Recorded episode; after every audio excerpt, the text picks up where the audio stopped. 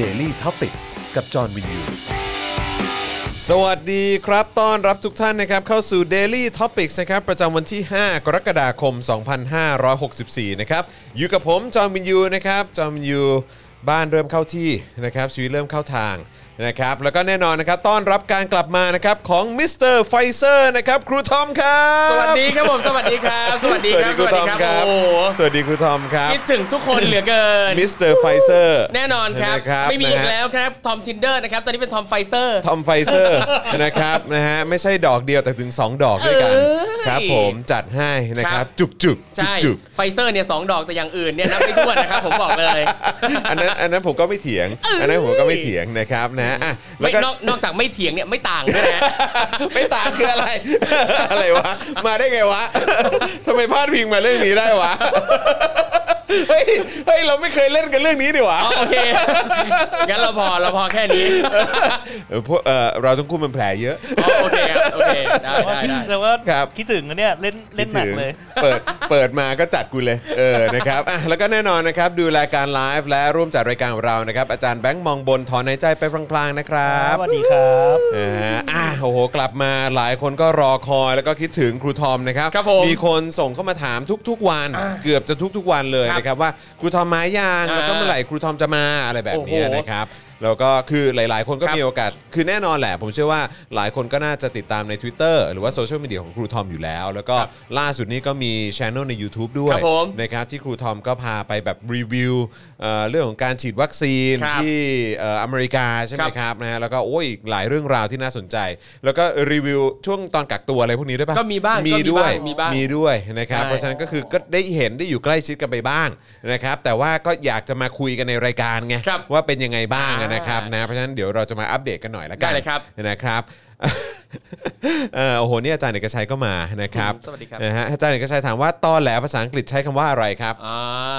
จริงๆเขาใช้เอ่อ bullshit เออใช่ผมเราจะบอกเลยมันมันบูชิดอ่ะ ครับ เออนะครับ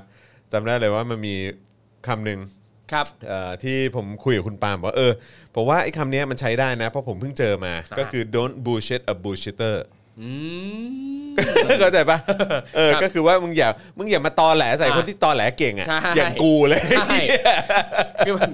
ยิ่งกว่าผีเห็นผี คืออารมณ์ว่ากูก็ตอแหลเก่ง เออ เออ เพราะฉะนั้นคือที่มึงทำอ่ะ กูรู้เอออะไรอย่างเงี้ย เพราะฉะนั้นคือแบบอืมนะ อย่าบูชิตอะบูชิเตอร์เลย ใช่ เออ นะครับนะฮะคุณทาวินบอกว่าครูทอมอ l ลิทไฟเซอร์อ่าครับผม แล้วก็เมื่อกี้ก่อนเข้ารายการก็คุยกับครูทอม แล้วก็อาจารย์แบงค์อะนะครับว่า เออแบบแม่ง คือวันนี้เหมือนเหมือนเราจะมาคุยกันแค่ว่า เออวันนี้มีเรื่องเฮี้ยอะไรเกิดขึ้นอีกอะ อะไรอย่างเงี้ย ใช่ หรือว่าอ่ะว่าไงมันจะมาพ่อกับคำแก้ตัวอะไรอีกล่ะ อะไรอย่างเงี้ยหรือว่าเออ รอบนี้มึงจะมาตอแหลอะไรใส่กูอีกล่ะอะไรอย่าง มี เงี้ย ทุกวันเนี่ยผมหายไปเป็นเดือน 2 เดือนเนี่ยทำไมประเทศเนี่ยแทบไม่มีอะไรดีขึ้นเลย ครูทออะมผมจะบอกว่าผมว่ามันหนักขึ้นว่ะ ครับ ผมว่ามันหนักขึ้นว่ะ ครับ เออจริงๆนะฮะคือผมไม่งหนักจริงๆอ่ะคือผมก็มีความหวังเหมือนกันนะว่าครูทอมออกไปจากประเทศเนี้ย แล้ว แล้วนแผ่ก็ ดินจะสูงขึ้นเหรอครับ ไม่ใช่ คือ คือออกไปเพื่อ กูว่าละกูว่าละกูต้องระมัดระวังมาก อ๋อ ใน โอเค การในการอ่าแบบตั้งคำถามนี้ ครับ ก็คือหมายว่าหวังหวังหวังเหมือนกันว่า by the time ที่ครูทอม Yeah กลับมา ครับ เข้าใจปะเหมือน ครับ เมื่อเมื่อถึงเวลา คือครูทอมไปฉีดไฟเซอร์ อ่ะ แล้วก็ต้องใช้เวลาเข็มแรกกับ ครับ เข็มที่สองก็ห่างกันใช่ไหม ครับ แล้วก็อ่ะกว่าจะเดินทางกลับมาอีกอะไรเงี้ยมันก็คงใช้เวลาแล้วแถมกักตัวอีก ครับ ออกมาเนี่ย มันคงต้องดีขึ้นละวะ เละกว่าเดิม แม่ง หาย เละ งงไปหม เทะ ด กว่าเดิมอีก เอ้ย เฮียเลย คุณจอนลืมคิดไปอย่างนะ ฮะ เวลาของอเมริกาเขาเดินหน้า อืม ประเทศเราเดินถอย ถอยหลังใช่ไหมฮะ สิ้นหวัง เอ เหลือเกิ อน ไม่หยุดกับที่ก็คงถอยหลังไงฮะ ครับ เออนะครับเออแล้วก็เอออาจารย์เอกชัยถามว่าแล้วไฟเซอร์ที่อเมริกาเนี่ยหายากไหมครับ อืมโอ้ย มีเพียบเลยครับ มีทั่วทุกหัว แล้ ระ ว แหง แล้วจริง ๆก็มีหลายยี่ห้อด้วยใช่ไหมฮะ ใช่ครับ เออ มี 3 ยี่ห้อเลย ใครอยากฉีดอะไรก็เลือกเลย มีไฟเซอร์จอร์นสันจอร์นสัน Moderna แล้วก็โมเดอร์นา ครับ สามตัว ใช่ครับ โอ้โห สุดยอด เลือก อยาก ได้ อยาก เลย ถามว่าระหว่างไฟเซอร์อเมริกากับเซเว่นไทยไหนเยอะกว่ากัน โอ้โหเออเออ โอ้โห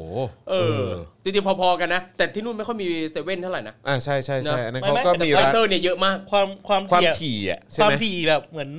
โอ้โห เอาจริงนะ ผมว่าไปอเมริกาหลับตาสุ่มเดินไปไหนก็เจอไฟเซอร์อะ โอ้โห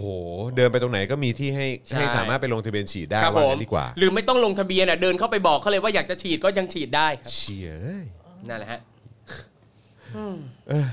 คืออยากสะบดดังๆอ่ะ แต่ก็แบบ โอ้โห ทั้งชีวิตสะบดมาตั้งกี่ทีกี่รายการแล้วมันจะอื้อ ครับผม ทำอะไรท สมมติว่าอะไรครับ ฮะ สะบดว่าอะไรล่ะ เออ เย็ดแม่ ำโอ้โหได้แล้ว จริง ครับ จริง ก็ ๆคือแบบ คุณเบาเบา อะไรก็ไม่รู้จริง ๆ มันอะไระ คำว่าเย็ดแม่หมายถึง yes ma'am เออ แบบนี้เพี้ยนมาจากภาษาอังกฤษ ไม่แล้วคือ เป็นภาษา แล้ว ใต้ คือ ก็ แล้ว เบา คือหน่อย แล้ว ครับ คือวันนี้ก็ต้องมาดูกันอีกเนาะว่า ครับ เออแบบใครพูดจริง ใครพูดโกหก ใช่ ใครมาพร้อมกับ ใครมาพร้อมกับคำคำอธิบายที่แบบสมเหตุสมผลหรือไม่สมเหตุสมผลหรืออะไรอย่างเงี้ย คือพอเห็นสถานการณ์อะไรแบบนี้ผมนึกถึงเพลงของวง He Man Crown ฮะ เพลงหนึ่งชื่อเพลงตอแหลแลน เอาตอนแหลแลน อ่ามีเพลงตอแหลแลนผมไปเล่น ผมไปเล่น MV อ๋อผมดูแล้ว เออตอแหลแลนอันเนี้ยแหละ อ่า แลนนี้เลย เออ นั่นแหละฮะ ก็ลองไปหาฟังกันดู ครับ ต ผม อนแหลแลนด์นะค ครั รับบ ผมนะฮะอ่ะโอเคนะครับก็เดี๋ยวก่อนที่จะมาเมาส์กับครูทอมนะครับ Yeah นะฮะถึงเอ่อประสบการณ์นะครับเดี๋ยวมาอัปเดตกันแบบคร่าวๆนิดนึงเพราะจริงๆ ครูทอมก็มีเอ่อรีวิวนะครับ ครับ หรือว่ามาแชร์ประสบการณ์ให้ฟังกันเนี่ยนะครับนะฮะแบบว่าแบบเต็มๆใน ใช่ครับ ช anel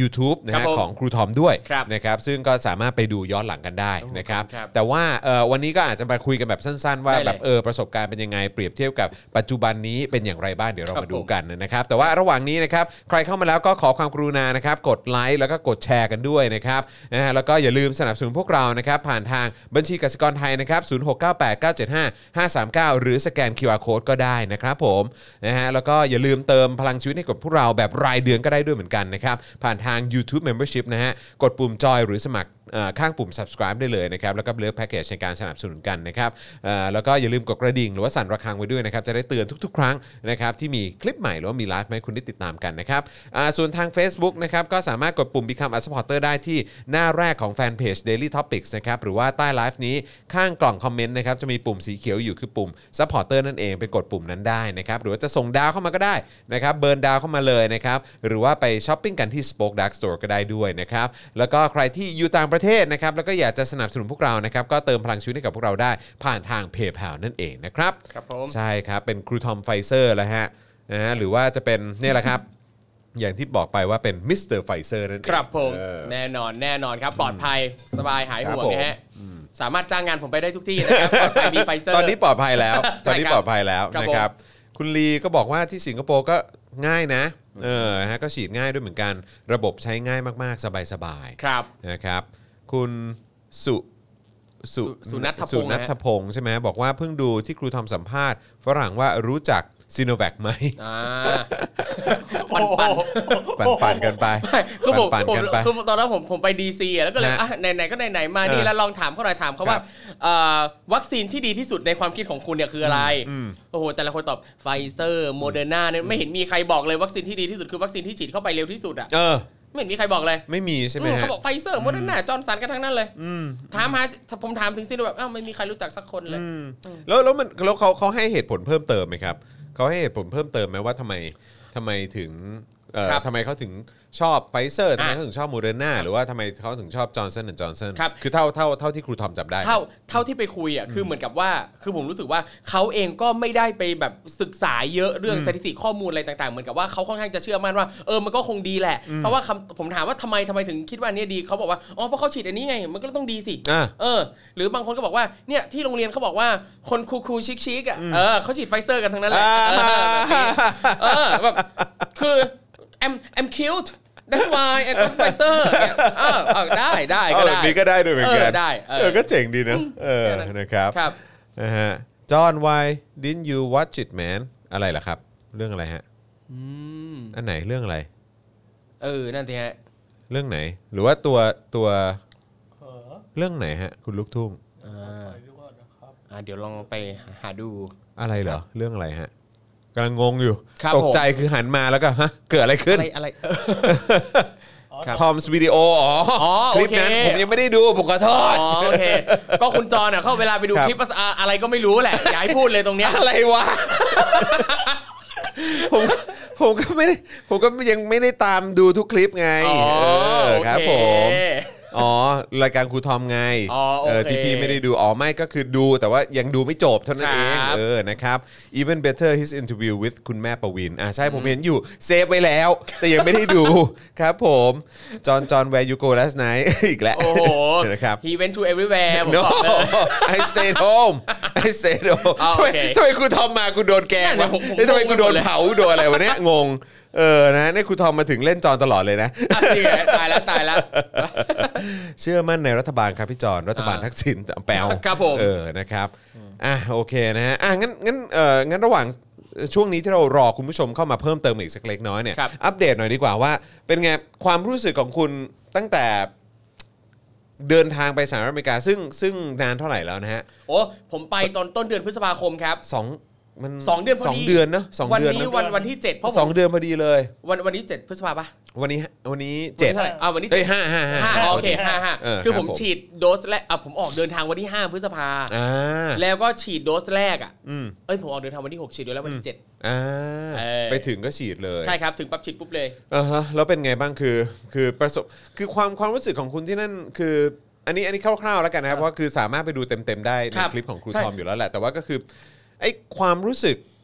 แตกต่างระหว่างระบบของสหรัฐอเมริกา ซึ่งเราต้องไม่ลืมว่าก็มันมีในเรื่องของอาความเป็นแต่ละมลรัฐด้วยใช่ไหมฮะ ครั ก็ บ คือ ครับผม แต่ละรัฐก็จะมีกฎกติกาที่แบบเอ่อแตกต่างกันไป ใช่ ประชากรของเขาก็เยอะมาก ครับ เพราะประเทศเขากว้างใหญ่ไพศาล ครับ มา ผ กระบมบเอ่อระบบการจัดการก็จะมีแบบเหมือนส่วนท้องถิ่น หรือว่าส่วนกลางอะไรก็ว่ากันไปอะไรเงี้ยคือคือคือคืออยากให้คุณผู้ชมจินตนาการว่าเออแบบประเทศมันใหญ่ขนาดไหน แล้วมันมันมันเขาเรียกว่าอะไรมันมันมีความละเอียดอ่อน ครับ เยอะแยะมากมายแค่ไหน ครับ แต่ว่าพอเทียบกับของประเทศเราเนี่ยเออกับเจ็ดประชากรอยู่ที่ประมาณ 60 กว่าล้าน ครับ 70 ผม กว่าล้านคนเนี่ยแล้ววิธีการแฮนด์ลวิธีจัดการเนี่ยครูทอมรู้สึกยังไง คือคือผมเองอ่ะรู้สึกว่าด้วยความที่ว่าเขาเป็นประเทศผู้ผลิตเองด้วย เขาเลยมีวัคซีนคุณภาพเนี่ยจำนวนมาก อืม แล้วทำให้การกระจายเนี่ยค่อนข้างทำได้ดี ครับ อเขามีเยอะเขาเตรียมพร้อม ดังนั้นไปไหนก็เจออและอย่างตอนนั้นเนี่ยเป็นเอ่อช่วงที่ผมไปเนี่ยคือเรียกว่าคือผมตลอดหนึ่งเดือนที่อยู่ที่อเมริกา เป็นช่วงเหมือนกับเราอยู่เห็นรอยต่อ ครับ ช่วงตอนที่สถานการณ์เอ่อยังทรงๆอยู่ อืม ยังไม่ได้ดีมากกับช่วงที่ดีจนเปิดประเทศแล้วผมเห็นทั้งสองช่วงเลย อืม ช่วงที่ผมไปเนี่ยคือเหมือนกับว่าตอนนั้นน่ะเอาจริงผมเองก็เป็นคนไทยกลุ่มแรก ๆ ที่ไปฉีดวัคซีนที่นั่นน่ะตอนนั้นมันยังมีความไม่แน่นอนหลายอย่างเลยรัฐไหนฉีดได้รัฐไหนฉีดไม่ได้ เราก็ต้องแบบเอ่อต้องสร้างความมั่นใจให้ตัวเองนิดนึงอ่ะโดยการเข้าไปจองนั่นนี่นู่นอะไรเงี้ยแต่ถึงแม้ว่าจะต้องจองอ่ะแต่คือมันแค่เราเข้าไปในเว็บไซต์กดจองปั๊บเราได้ข้อมูลมาเลยว่า เราต้องไปฉีดเมื่อไหร่ยังไง และเราก็ไปตามนัดได้เลย ทุกอย่างมันง่ายมาก คือ และ คือ รับ เอ่อโทษนะฮะคือห ครั มาย บ ความว่าคือพอลงทะเบียนปุ๊บเนี่ยก็คือพอกดเหมือนคล้ายๆ กด enter ปุ๊บเนี่ย ครับ มันก็จะเด้งขึ้นมาให้เลยว่าไปวันไหนอะไรยังไง คือเราเลือกได้เลยว่าอยากไปวันไหนเวลากี่โมง ม แบ คื บ อ นี้ ติ๊ก เลยครับ ติ๊กเลือกเวลาได้ ใช่ ติ๊ก เลือก เลือก ได้ สถานที่ได้ ถูกต้องครับ ติ๊กเลือกยี่ห้อได้ ได้หมดเลยครับ ว้าว ได้หมดเลย แล้วคืออย่างตอนช่วงเอ่อปลายเดือนพฤษภาเนี่ยตอนนั้นเนี่ยทางเอ่ออเมริกาเนี่ยเขาโคกับ Uber เลยด้วยโคกับ Uber โคกับ Lyft ที่เป็นแอปขนส่งเหมือนกันอะไรเงี้ยครับสามารถไปเอ่อสามารถมารับที่บ้านอะรับฟรีรับไปฉีดวัคซีนฟรี อ่า แล้วคือในแอปอะในแอป Uber อะเราสามารถเลือกได้เลยว่าอยากฉีดวัคซีนยี่ห้ออะไรเออแล้วก็ในเขตที่เราอยู่อะครับเราพิมพ์เลขรหัสไปรษณีย์ไปปั๊บขึ้นบอกมาเลยว่าวัคซีนตัวที่เราต้องการอะมีจุดไหนให้ไปฉีดบ้าง แบบนี้เลยแล้วถึงเวลาปั๊บอ่ะมารับถึงบ้าน โหดสัต แบ ว์ บเนี้ยแล้วเขาก็ยังมีอีกนะ สมมุติถ้าใครไม่สะดวกจะเดินทางออกจากบ้านติดงานหรือป่วยไม่สบายเป็นผู้ป่วยติดเตียงบอกโทรบอก เดี๋ยวมาฉีดให้ถึงบ้าน นั่นแหละฮะ อันนั้นอันนั้นคือร้านอะไร อันอันเนี้ยคือหลายหลายรัฐมี หลาย แบบนี้ รัฐด้วย หลายรัฐมีแบบเนี้ยผมลองหาข้อมูลหลายๆรัฐเลย ว้าว แต่อย่างผมเนี่ยผมไปฉีดที่เอ่อเวอร์จิเนียเพราะมีบ้านเพื่อนอยู่นั่น ก็ประหยัดไปได้เยอะใช่ไม่มีคนจ้างไงเลยต้องแบบพักบ้านเพื่อน ไม่แต่ว่าก็อย่างไรก็ตาม ครั ก็ บ ทำให้เห็นถึงความสะดวกสบาย สะดวกมากครับ และแม้ว่าจะมีประชากรเยอะแยะมากมายขนาด ครับ ไหนเขาก็เขาก็ manage ใช่ ได้ ใช่ครับ อันนั้นอันนั้นคือช่วงเวลาที่ยังดูเอ่อสถานการณ์ยังไม่ได้ผ่อน ครับ คลายมาก ครับผม ไอ้ตอนที่ยังไม่ได้ผ่อนคลายมากเนี่ยมาตรการเขา เข้มข้นขนาดไหนครับ โอ้โห อย่างเรื่องการใส่หน้ากากหรือหรือว่าเข้าไปในสถานที่ต่างๆ เรื่อง ครับ ของสเปเขาเรียกอะไรแบบเอ่อแอลกอฮอล์ล้าง ครับ มือเลยพวก เฮ้ย นี้ อัน มัน นี้ มันยังมีไง มี บ้าง เยอะมีเยอะครับแอลกอฮอล์เยอะแล้วก็อ่าแทบจะทุกที่เนี่ยคือบังคับว่าต้องใส่หน้ากากออกข้างนอกก็ต้องใส่แล้วก็เอ่อเวลาใช้รถโดยสารสาธารณะก็ต้องใส่เหมือนกัน ต้องต้องใส่หน้ากากครับ แต่ว่าพอช่วงปลดล็อกแล้วอ่ะก็คืออันแมสได้เมื่อออกนอกนอกอาคาร แต่เมื่ออยู่ในอาคารหรือว่าในรถโดยสารสาสถานธารณะที่ปิดอะไรอย่างเงี้ย อ่ายังต้องใส่ แต่อันหนึงที่ผมชอบมากคืออ่าอย่างร้านอาหารนะครับในช่วงแรกอ่ะเขาปิดร้านคือไม่ให้นั่งในร้านเหมือนกันที่ไทยก็เป็น แต่คืออย่างที่นู่นอ่ะเขาชัดเจนว่าที่เขาไม่ให้นั่งในร้าน เพราะเขามาว่าอากาศมันไม่โฟลว์มันไม่ถ่ายเทได้สะดวกดังนั้นสิ่งที่เขาทำก็คืองั้นก็มาขายนอกร้านสิ คือที่ทางรัฐบาลเขาอ่ะเขาเอ่อให้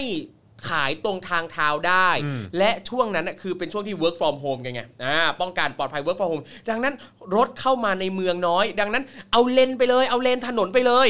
แต่ละร้านที่มีร้านติดกับถนนนะครับ สามารถมาตั้งเป็นซุ้มได้อยู่บนถนนเลย เพื่อที่ว่าธุรกิจของเขายังดำเนินต่อไปได้ อ่า แล้วคือเขาจะมีมาตรการเลยว่าจะต้องทำยังไงให้ถูกหลักอนามัยต่าง ๆ นานา มีคนมาคอยดูแลต่างๆ อันเนี้ย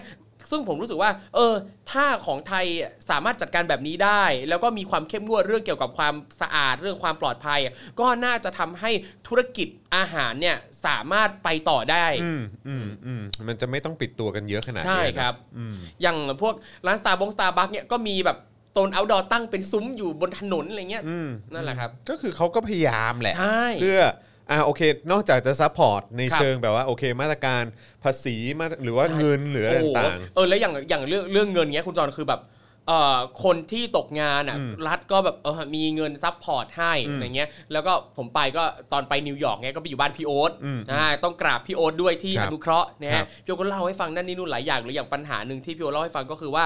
เอ่อมีคนจำนวนไม่น้อยครับที่เป็นแรงงานนะนะครับเอ่อเขาไม่ไปทำงานกัน ๆอืม เพราะว่ารัฐเนี่ยเยียวยาดีเกินให้ตังค์เยอะ เหรอ ให้ตังค์เยอะจนบางครั้งเนี่ยอาจจะเยอะกว่าค่าแรงที่เขาได้ อ๋อเหรอ ซึ่งตัวเนี้ยมันก็ซ้อนให้เห็นถึงปัญหาทั้งเรื่องเกี่ยวกับค่าแรง อืม อ่า อืมอืม แล้วก็เรื่องการเยียวยาด้วย อืมอืม นั่นแหละครับทำให้ตอนช่วงที่ผมไปเงี้ยหลายร้านคือประกาศรับสมัครงานรับสมัครคนงานพนักงานเด็กเสิร์ฟเด็กในร้านต่างๆ ร้านขายของอะไรเงี้ยรับหมดเลย อืม เพราะว่าเยียวยาดีเกิน แต่ว่าก็แต่แต่ก็มันก็น่าสนใจนะ ครั ก็ บ คือแปลว่า คือแม้แม้ว่าจะเยียวยาดีเกินน่ะแต่ ครั ก็ บ คือมันมันก็คงดีสำหรับเขาในช่วงเนี้ย ใช่ ที่มันมี ใช่ แพนดมิกเพราะว่า ครับ เรื่อง ผม ตรงเรื่องติปอะไรต่าง คๆรัก็ บ คงไม่ได้อะไรพวกนี้ ใช่ ด้วยใช่ไหมเอ ครั อบ มันก็คงกระทบเขาพอสมควรแล้ว ครั พอบเขา ผม ได้ตรงนี้มาได้รับการช่วยเหลือของรัฐเนี่ย อย่างน้อยมันก็ทำให้ชีวิตของคนที่มีรายได้น้อยอ่ะ ครับ ที่นั่นน่ะมันก็โอเคขึ้นนะ ใช่ครับ เออน่าสนใจ ช่ครับ มากเลย ร้านต่างๆ ก็ได้รับการเยียวยาสำหรับค่อนข้างดีมากที่นั่น อืมอืมแล้วแล้วพอถึงช่วงเวลาที่มันผ่อนคลายแล้ว ครับ เป็นไงฮะ ที่ครูทอมสัมผัส หุยพอช่วงที่ผ่อนคลายแล้ว คือมันสัมผัสได้ถึงแบบความมีความสุขของคือความมีชีวิตชีวามันกลับมาอีกครั้งหนึ่งอะผู้คนออกมาจากบ้านเดินถนนอะไรเงี้ยก็แบบไม่ไม่ใส่แมส อืม เรายิ้มได้แบบเต็มปาก อืม คนเห็นแบบเออมีความสุขผู้คนออกมาแบบ หัวเราะเฮฮากันอะไรเงี้ยอย่างไปดูหนังอะไรเงี้ยเออเราก็สามารถจะแบบจะดูหนังอย่างเพลิดเพลินใจไม่ต้องสวมแมสในโรงอะไรเงี้ย อืมแล้วคือมันไอไออารมณ์ของความหวาดระแวงเนี่ย ครับ มันหายไปเลยปะ แทบไม่ได้สัมผัสถึงความหวาดระแวงเล เออย เพราะว่า ของเพราะทุกว่า คน ก็คือแบบอย่างอยู่ที่เนี่ยมันก็ยังมีความระแวงอยู่ ครับ แม้กระทั่งจะออกไปข้างนอกก็แบบเฮ้ยยังไม่อยากออกเลยใช่ไหม ครับ ฮะหรือว่าหรือว่าแบบเออออกไปนอกสถานที่ก็โหแบบฉีดสเปรย์ชิบหายไว้ปวด ครับ เลยอะ คือผมคิดคิดว่าคนส่วนใหญ่ที่นั่นนะครับเขาเชื่อมั่นในรัฐบาล คือเวลามีอะไรใดๆว่าเขาประกาศเขาประกาศหมดเลยอ่ะแล้วทำให้คนค่อนข้างเชื่อไงเอออมันไม่ได้มาประกาศแบบตอหลงตอแหลอะไรไปเรื่อยเปื่อยอ่ะอะไรเงี้ยทำให้อ่ะเมื่อรัฐเขาประกาศว่าโอเค ตอนเนี้ยสถานการณ์อยู่ในอ่าระดับที่อ่ะปลอดภัยแล้วนะทุกคนสามารถออกจากบ้านได้โดยที่ไม่ต้องสวมหน้ากากทำไมยแล้ว อันเนี้ยทำให้คนเชื่อมั่นแล้วคนก็พร้อมที่จะออกมาใช้ชีวิตเอ่อใช้ชีวิต อืมอืมอืมอืมโอ้โหเอ้อดีจังเลยฮะอย่างน้อยครูทอมก็ได้ไปเปลี่ยนบรรยากาศอยู่ในเอ่อเขาเรียกว่าอะไรนะสังคมที่มันดู ครับ ดูไม่ต้องแพนิคกันมาก ใช่ อะ่ะเอออยู่ในสังคมที่รู้สึกว่าเออแบบเฮ้ยทุกอย่างมันโอเค ครับ ทุกอย่างได้รับการอธิบาย ครับผม ทุกอย่างมีคำตอบให้ฉัน ใช่ เออคืออยู่อยู่ในสังคมที่มันมีคำตอบให้อะ ใช่โอ้ยมันแล้วมัน เออ คำตอบมันชัดเจนมากอย่างเช่น เออ สมมุติว่าเราอยากจะได้ข้อมูลเกี่ยวกับเรื่องการฉีดโควิดที่ไหนยังไง คือเว็บไซต์ของแต่ละรัฐอะช่วยได้มากเลยอยากดูข้อมูลของรัฐนะเข้าไปดูในเว็บไซต์แล้วนะโอ้โหมีบอกละเอียดชัดเจนทุกอย่างเลย โอ้สุดยอดสุดยอด นั่นแหละฮะ ดีครับดีฮะเนี่ยหลายคนคุณเวจเจบอกว่าครูทอมไม่น่ากลับมาเลยเออนะครับ ผมก็ไม่ได้อยากกลับมาแต่ผมคิดถึงทุกคนคิดถึงคุณ ครับ จอนคิดถึ ผ ง ม จันแบงค์ ใช่นะครับ โอ้โห นี่เดินเดินเข้ามาปุ๊บก็บอกว่าโอ้โหแบบคิดถึง Daily Topic ผมว่าโอ้โหครับผมขอบคุณมาก ใช่ นี่มีคนถามว่า แล้ว Tinder ที่นู่นเป็นไงบ้างฮะ ก็ใช้ได้ เพราะว่าเพราะว่าผ่านมาปีหนึ่งเนี่ย ครั เอบ อ Tinder ที่นี่ก็อาจจะแบบว่าเออมันเงียบเหงาหน่อย ครับ เออใช่ไหมเพราะว่ามีความหวาดระแวงในเรื่องของโควิด ครับเดี๋ยว เออ ผมอัปเดตโปรไฟล์ก่อน ก็อัปเดตว่า ไอ้ก็ไฟเซอร์ เอ อก็ไฟเซอร์ แอมเซฟ เรียบร้อยแล้ว แอมเซ เรีย ฟ บร้อยแล้ว เออครับผมเอออ่ะโอเคนะครับ ก็เดี๋ยวเราจะมาอ่าดูข่าวกันด้วยนะครับ ครับ เป็นการตอกย้ำกันนะฮะว่าครูทอมกลับมาเจออะไร ครับ นะฮะเออ ตายแล้ว คุณแบล็กควีนถามว่าแล้วลูกบิดเป็นไงบ้าง โอ้โหไม่ไม่ติดมือ เพราะว่า ไม่ติดมือ ใช้คีย์การ์ดบ้านเพื่อนใช้คีย์ การ์ด อ๋อ ถ้าลูกบิดเนี่ยต้องไปถามอาจารย์ประวิน ครับผม ลูกบิดแกโอ้โหได้จับหลายลูกบิดแก บอกเออลูกลูกบิดสีดำแกจับเยอะมากแกบอก ลูก นี่ บิดสีดำด้วยเหรอ นี่เรากำลังลามปามไปเรื่อง tinder ด้วยใช่ไหม ฮะ ครูทอมได้ไป โอ้โห คุณเลเซอร์ คุณเลคุณเลเซอร์ปิ้ว ปิ้วแหมแค่รูปโปรไฟล์นี่ก็ดูละเออ ครับ ดูสนุกสนานเจ้ะนะฮะอ่าคุณโคโคนัทบอกว่าอะไรนะ เห็นมีคนบอกว่าช่วงนี้อเมริกาขาดแคลนแรงงาน เพราะคนยังไม่อยากกลับมาทำงานนอนอยู่บ้านรอกินเงินชดเชยให้หมดก่อน ครับ ซึ่ง ก็ ผมคิดว่าอันเนี้ยเนี่ยมันก็สืบเนื่องมาจากทั้งอ่าการเยียวยาที่เยอะกับค่าแรงกับการกดขี่แรงงานด้วยน่าจะเป็นอย่างหนึ่งนะ ใช่ใช่ใช่ใช่ใช่นะครับมันก็มันก็มีมันมีเรื่องของการกดราคาอะไร ครั กัน บ เยอะฮะเอ ครั อบ นะครับถ้าเป็นถ้าเป็นแรงงานมันก็คงเป็นทุกที่อะครับ ครับ นะฮะเพราะว่าก็กำไร มันก็เป็นสิ่งสำคัญ ครับ นะครับเอิ่มตอกย้ำเยอะๆคุณหลีบอก อาจารย์ลูกบิดบอกว่าวัคซีนที่ดีที่สุดคือการปกครองระบอบคอมมิวนิสต์ครับผมนั่นแหละฮะคุณ Black Bear Channel บอกว่าอยากให้ครูทอมโพสต์สรุปการไปอเมริกาหน่อยนะครับ เพราะสรุปหมายถึงยังไงฮะเขาเข้าไปดูในช anel YouTube ผมก็ได้ครับ ก็มีข้อมูลต่างๆ ครบทั้งหมดนะครับ หรือว่าบางคนอาจจะชอบเป็นแบบเหมือนคล้ายๆเป็นงานเขียนอะไรอย่างเงี้ยมั้ง ครับผม เออ ได้ นะค ค รั รั บบ นะฮะอ่ะโอเค จริงๆอ่ะคุณควรจะทำเป็นพ็อกเก็ตบุ๊ก ครับ เออเป็นพ็อกเก็ตบุ๊กไปเลย ได้ ใช่ไหมก็อุตส่าห์เป็นเจ้าของสำนักพิมพ์ อ่าฝากติดตามครับ เออ สำนักพิมพ์ Avocado Books เอ นะครับ อ เป็นเจ้าของสำนักพิมพ์ก็ ครับ ทำ ผม พ็อกเก็ตบุ๊กดีวะ เอออ่าฝากติดตามนะครับเข้าสามารถเข้าไปกดไลค์เพจนะครับ เออ แล้วก็เข้าไปดูข้อมูลต่างๆ น่าสนใจได้ที่เว็บไซต์ avocadobooks.co เอ นะครับ อนะครับผมเห็นไหมต้องช่วยกันขายของหน่อยฮะ ขอบคุณครับ ผมนะ นี่ ฮะ ก็หวังว่าจะได้พิมพ์งานเขียนของคุณจอห์นวินยูบ้าง นั่นไงกูว่าแห ละ ก็ตอนนี้ก็ไปติดตามอะไรก่อนอะไรนะ เป็นโฟโต้บุ๊กใช่ไหม อ่าอ่าอันนั้นน่ะเราทำอ่าขอทำกับน้องกิจ อ่า น้องกิจ ใช่ วงพีแมนดาว เออ แต่อันนั้นเนี่ยเราไม่ได้วางขายทั่วไปนะครับ เปิด เออ พรีออเดอร์เท่านั้น พิออเดอร์เท่านั้น ใช่ ซึ่งตอนนี้เต็มยัง ตอนนี้หมดแล้ว หมด ส่ง แล้วด้วย ส่งถึงลูกค้าเรียบร้อยแล้วด้วย โอเค ใครที่ซื้อไม่ทันก็คืออดแล้ว แล้วจะไม่มีแบบพิมพ์ครั้งต่อไปอะไร ไม่ เงี้ยเหรมีอ ไม่มีไม่มี โอ้ แบบนี้ผมทำเป็นปกแข็งอย่างดีพิมพ์ครั้งเดียวเท่านั้นสำหรับคนนี้แล้วคือตอนนั้น เออ ผมขายเล่มละ799 แล้ววันเนี้ย เออ มีน้องส่งมาให้ดูหลังไมค์ในเพจว่า มีคนอัพราคาเป็น 1,550 บาทแล้ว เหรอ ใช่ คือวันเนี้ยเพิ่งส่ง แลนะเว้ ข ย องล็อตสุดท้ายให้ เออ ลูกค้า เออ แล้ว แต่ มี ตอนนี้คนอัพราคา ราคา เป็นพัน อั ห้า พไปแล้ว ขึ้นไปเท่าตัวแล้วอะ ดีแล้วก็อารม ครั ณ์ บ คุณก็เหมือนสร้างคอยตัวเองไง เออไม่ได้ผิดกฎหมายนะช่วงนี้ยิ่งเป็น อาล ประเด็นอยู่นะ อ๋อครับ เอ ผม อ เออนี่เรื่องใหญ่เรื่อง เห ให รีย ญ่ ญเจเนซิสอะไรนั่นน่ะ ฮะเอ่อคุณบอสจีบอกว่าครูทอมครับ เท่กับเท่มีหอหีบกาลันเนี่ยอันไหนถูกครับ อ๋อ เออ คือคำว่าเท่เนี่ยนะครับ ถ้า ครับ ตามพจนานุกรมฉบับราชบัณฑิตยสถานเนี่ยนะครับ ครับ คือสระเอตอนอาหารไม่เอกเลยเท่ อ่า เช่นเอ่อคุณจอห์นวินยูวันนี้เท่จังเลย อ่า อ่าแบบนี้นะครับ อ่าแต่ไม่ ไม่ต้อง มี ใส่ ห ห อ อ หี หี บบกากาัรรั น นครับ นะครับนะฮะอ่ะขอบคุณคำถาม ครับ ด้วยนะครับ ผม แต่แต่แต่วันหลังอย่าฝลัดนะฮะครับผม เออนะฮะอ๋อ นั่นแหละฮะอาจารย์แบงค์อาจารย์แบงค์สั่งเขาเรียกว่าอะไรนะเหมืน อะไรฮะ เขาเรียกว่าอะไรนะ time out อ๋อโอเค ไปพักก่อนไปพักก่อน เอ่อไทม์เอาท์ก่อนนะครับแค่ 5 นาที โถ นะครับ โถโถโถ อ่ะระหว่างนี้เติมพลังชีวิตเข้ามานะครับเดี๋ยว ครั เรา บ มาดูหัวข้อกันดีกว่านะครับที่เราจะคุยในวันนี้ มีอะไรบ้างสิ ซึ่งต้องขอบอกก่อนนะครับ ครับ ว่าเอ่อแค่เฉพาะหัวข้อแรกเนี่ยก็ล่อไปเกือบ 5 หน้าแล้ว ครับ นะครับแต่ว่าอันนี้จำเป็นเพราะเราจะต้องให้คุณผู้ชม ฟังข้อมูลให้ครบ แล้วก็ให้คุณผู้ชม ใช้วิจารณญาณและสติปัญญาของคุณผู้ชมเป็นคนตัดสินเอาเอง ครับ นะครับว่าคุณผู้ชมจะคิดเห็นอย่างไรกับเรื่องนี้ ครับ นะครับผมนะฮะอ่ะแต่ว่ามาดูหัวข้อเอ่อเทปของเราในวันนี้ก่อนดีกว่านะครับ ครับ การเมืองเชื้อโรคกลรัฐอำมหิต ตายแล้ว บล็อก mRNA ตลบตะแลงแซงช้า รักษาหน้าซีโนแวคครับ โอ้โหหืมลีลาเหลือร้ายใครตั้งชื่อ เนะฮะนี่สุดยอดมากเลยเดี๋ยว ครับผม เดี๋ยวตั้งแต่นี้เป็นต้นไปเดี๋ยวเราจะมีซาวเข้ารายการแล้วนะ เฮ้ยมีตัวอย่างให้ฟังไหม เอ ฮอะเอ้ยเดี๋ยวเดี๋ยวเดี๋ยวเดี๋ยวเราสลับกันไหม อ๋อได้ ลองลองดูกันว่าเออ ได้ ถ้า ครับ เป็นเสียงเสียงพูดเข้ารายการ ชื่อชื่อตอนใช่ไหม ครับ เออนะมันจะออกมาเป็นซาวยังไง ครับ เวอร์ชั่นส่งลูกค้า ส่งส่งให้ลูกค้าฟัง ครับ ว่าจะเลือกแบบไหน ครับ นะครับ Daily Topic ประจำวันที่ 5 กรกฎาคม 2564 การเมืองเชื้อโรค กลรัฐอำมหิต บล็อก mRNA ตลบตะแลงแซงช้า รักษาหน้าซีโนแวคแวคแวค อันนี้เป็น แวคแวคแวคแวค แบบที่หนึ่งที่ส่งให้ลูกค้า อ่ะครับผมอ่ะแบบแบบสองครับ เทคหนึ่งครับ Daily Topic ประจำวันที่ 5 กรกฎาคม การเมืองเชื้อโรค กลรัฐอำมหิต บล็อก mRNA ตลบตะแลงแซงช้า รักษาหน้าซินูแวก โอ้โหผมไม่งคนละฟิลเลยนะ สาวได้ด้วย สาวได้ด้วย เฮ้ยโคนดีโคนดี สาวได้ด้วย ต้องต้องต่อเนื่องมาจากนี่ไงวิลเลียมไรอันไงเออโอ้โห พอดีเป๊ะเลย เออนะครับอ้าวมันสดอร่อยทุย คนละรายการ ไม่ใช่คนละอันค นั่ รับ น Salmon Podcast ครับผมอ้าวเดี๋ยวก็จะมีประมาณเนี้ยครับนะฮะทุกวันนะครับ แต่ต้องต้องมาดูกันว่าวันนั้นจะเป็นคิวของใครไง ครับ เออนะถ้ามีครูทอมมาเนี่ยอาจจะรบกวนครูทอม โอเค ใช่หม ได้ครับ เออ เดี๋ยวรบกวน ถ้าเกิดว่าเอ่อครูทอมไม่ได้มาวันไหน หรือคุณปาล์มไม่สะดวกอะไรเงี้ย อ่า เออเป็นก็เป็นสาวพวกเรากันไป ครับ นะครับอ่ะแต่ว่าหัวข้อแต่ละตอนเนี่ยนะครับก็จะมีเปิดเอกสารบันทึกประชุมนะครับที่หลุดออกมานะครับพบข้อความกังวล หากให้เข็ม 3 ให้กับบุคลากรทางการแพทย์เป็นไฟเซอร์เนี่ยเท่ากับยอมรับว่าซิโนแวคไร้ประสิทธิภาพครับ เออ นะฮะเดี๋ยวเรื่องนี้เราจะมาดูกันอย่างที่ผมบอกแหละ ครับ นะเนื้อหามันมีเกือบ 5 หน้าด้วยกันนะครับเพราะว่า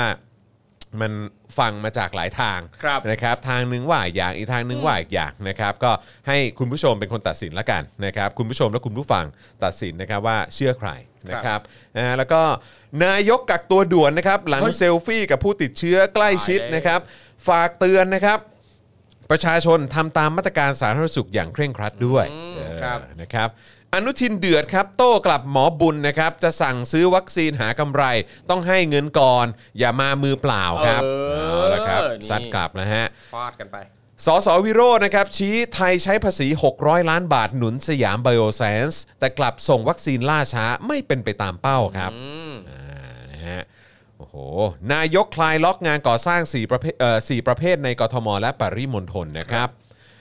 สูงสุดในรอบ 18 ปีครับ ธนาคารแห่งประเทศไทยเผยหนี้ครัวเรือนไทยทะยาน 14.13 ล้านล้านครับ แตะ 90.5%ต่อ GDP แล้วนะจ๊ะ ยินดีด้วยครับคนไทย ครับ ค้านแก้พรบควบคุมเครื่องดื่มแอลกอฮอล์นะครับ เพิ่มค่าปรับยึดของได้ทันทีครับ ครับ อื้อหืออันนี้ก็น่าเป็นห่วงครับตำรวจจ่อชงสารนะครับ ถอนประกัน 5 แกนนำม็อบราษฎรครับ ชี้ชุมนุมผิดเงื่อนไขครับ และอีกหนึ่งเรื่องนะครับก็คือกลุ่มโมกใช่ไหมฮะโมกหลวง ใช่ครับ ริมน้ำนะครับ จัดรำลึกผู้ถูกบังคับสูญหาย เรียกร้องยุติการคุกคามผู้เห็นต่างครับ ครับ นะฮะอ่ะเรื่องราวของเราวันนี้นะครับก็แน่นๆกันไป ครับ แน่นๆ เดื กั อด น ๆ ไปนะครับเดือดๆกันไปนะครับนะฮะใครมาแล้วก็ย้ำอีกครั้งขอความกรุณานะครับช่วย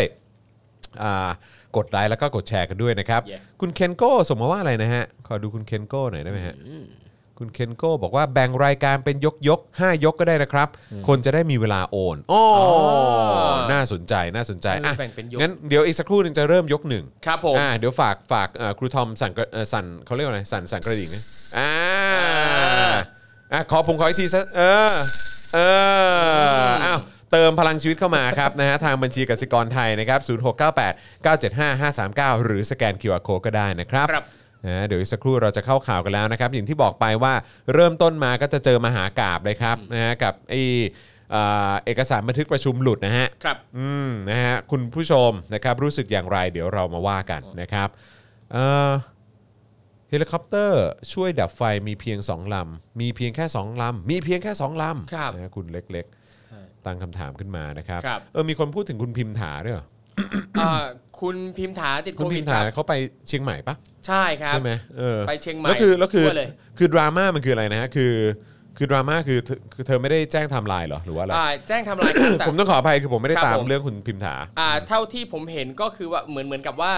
อ่า การเดินทางจากกรุงเทพไปเนี่ยกรุงเทพถือว่าเป็นพื้นที่เสี่ยง อ่ะ แล้วตามกฎเนี่ยก็คือจริงๆ แล้วพอไปถึงเชียงใหม่ปั๊บต้องกักตัว อ่ะใช่ แต่คุณพิมถาไม่ได้กักตัว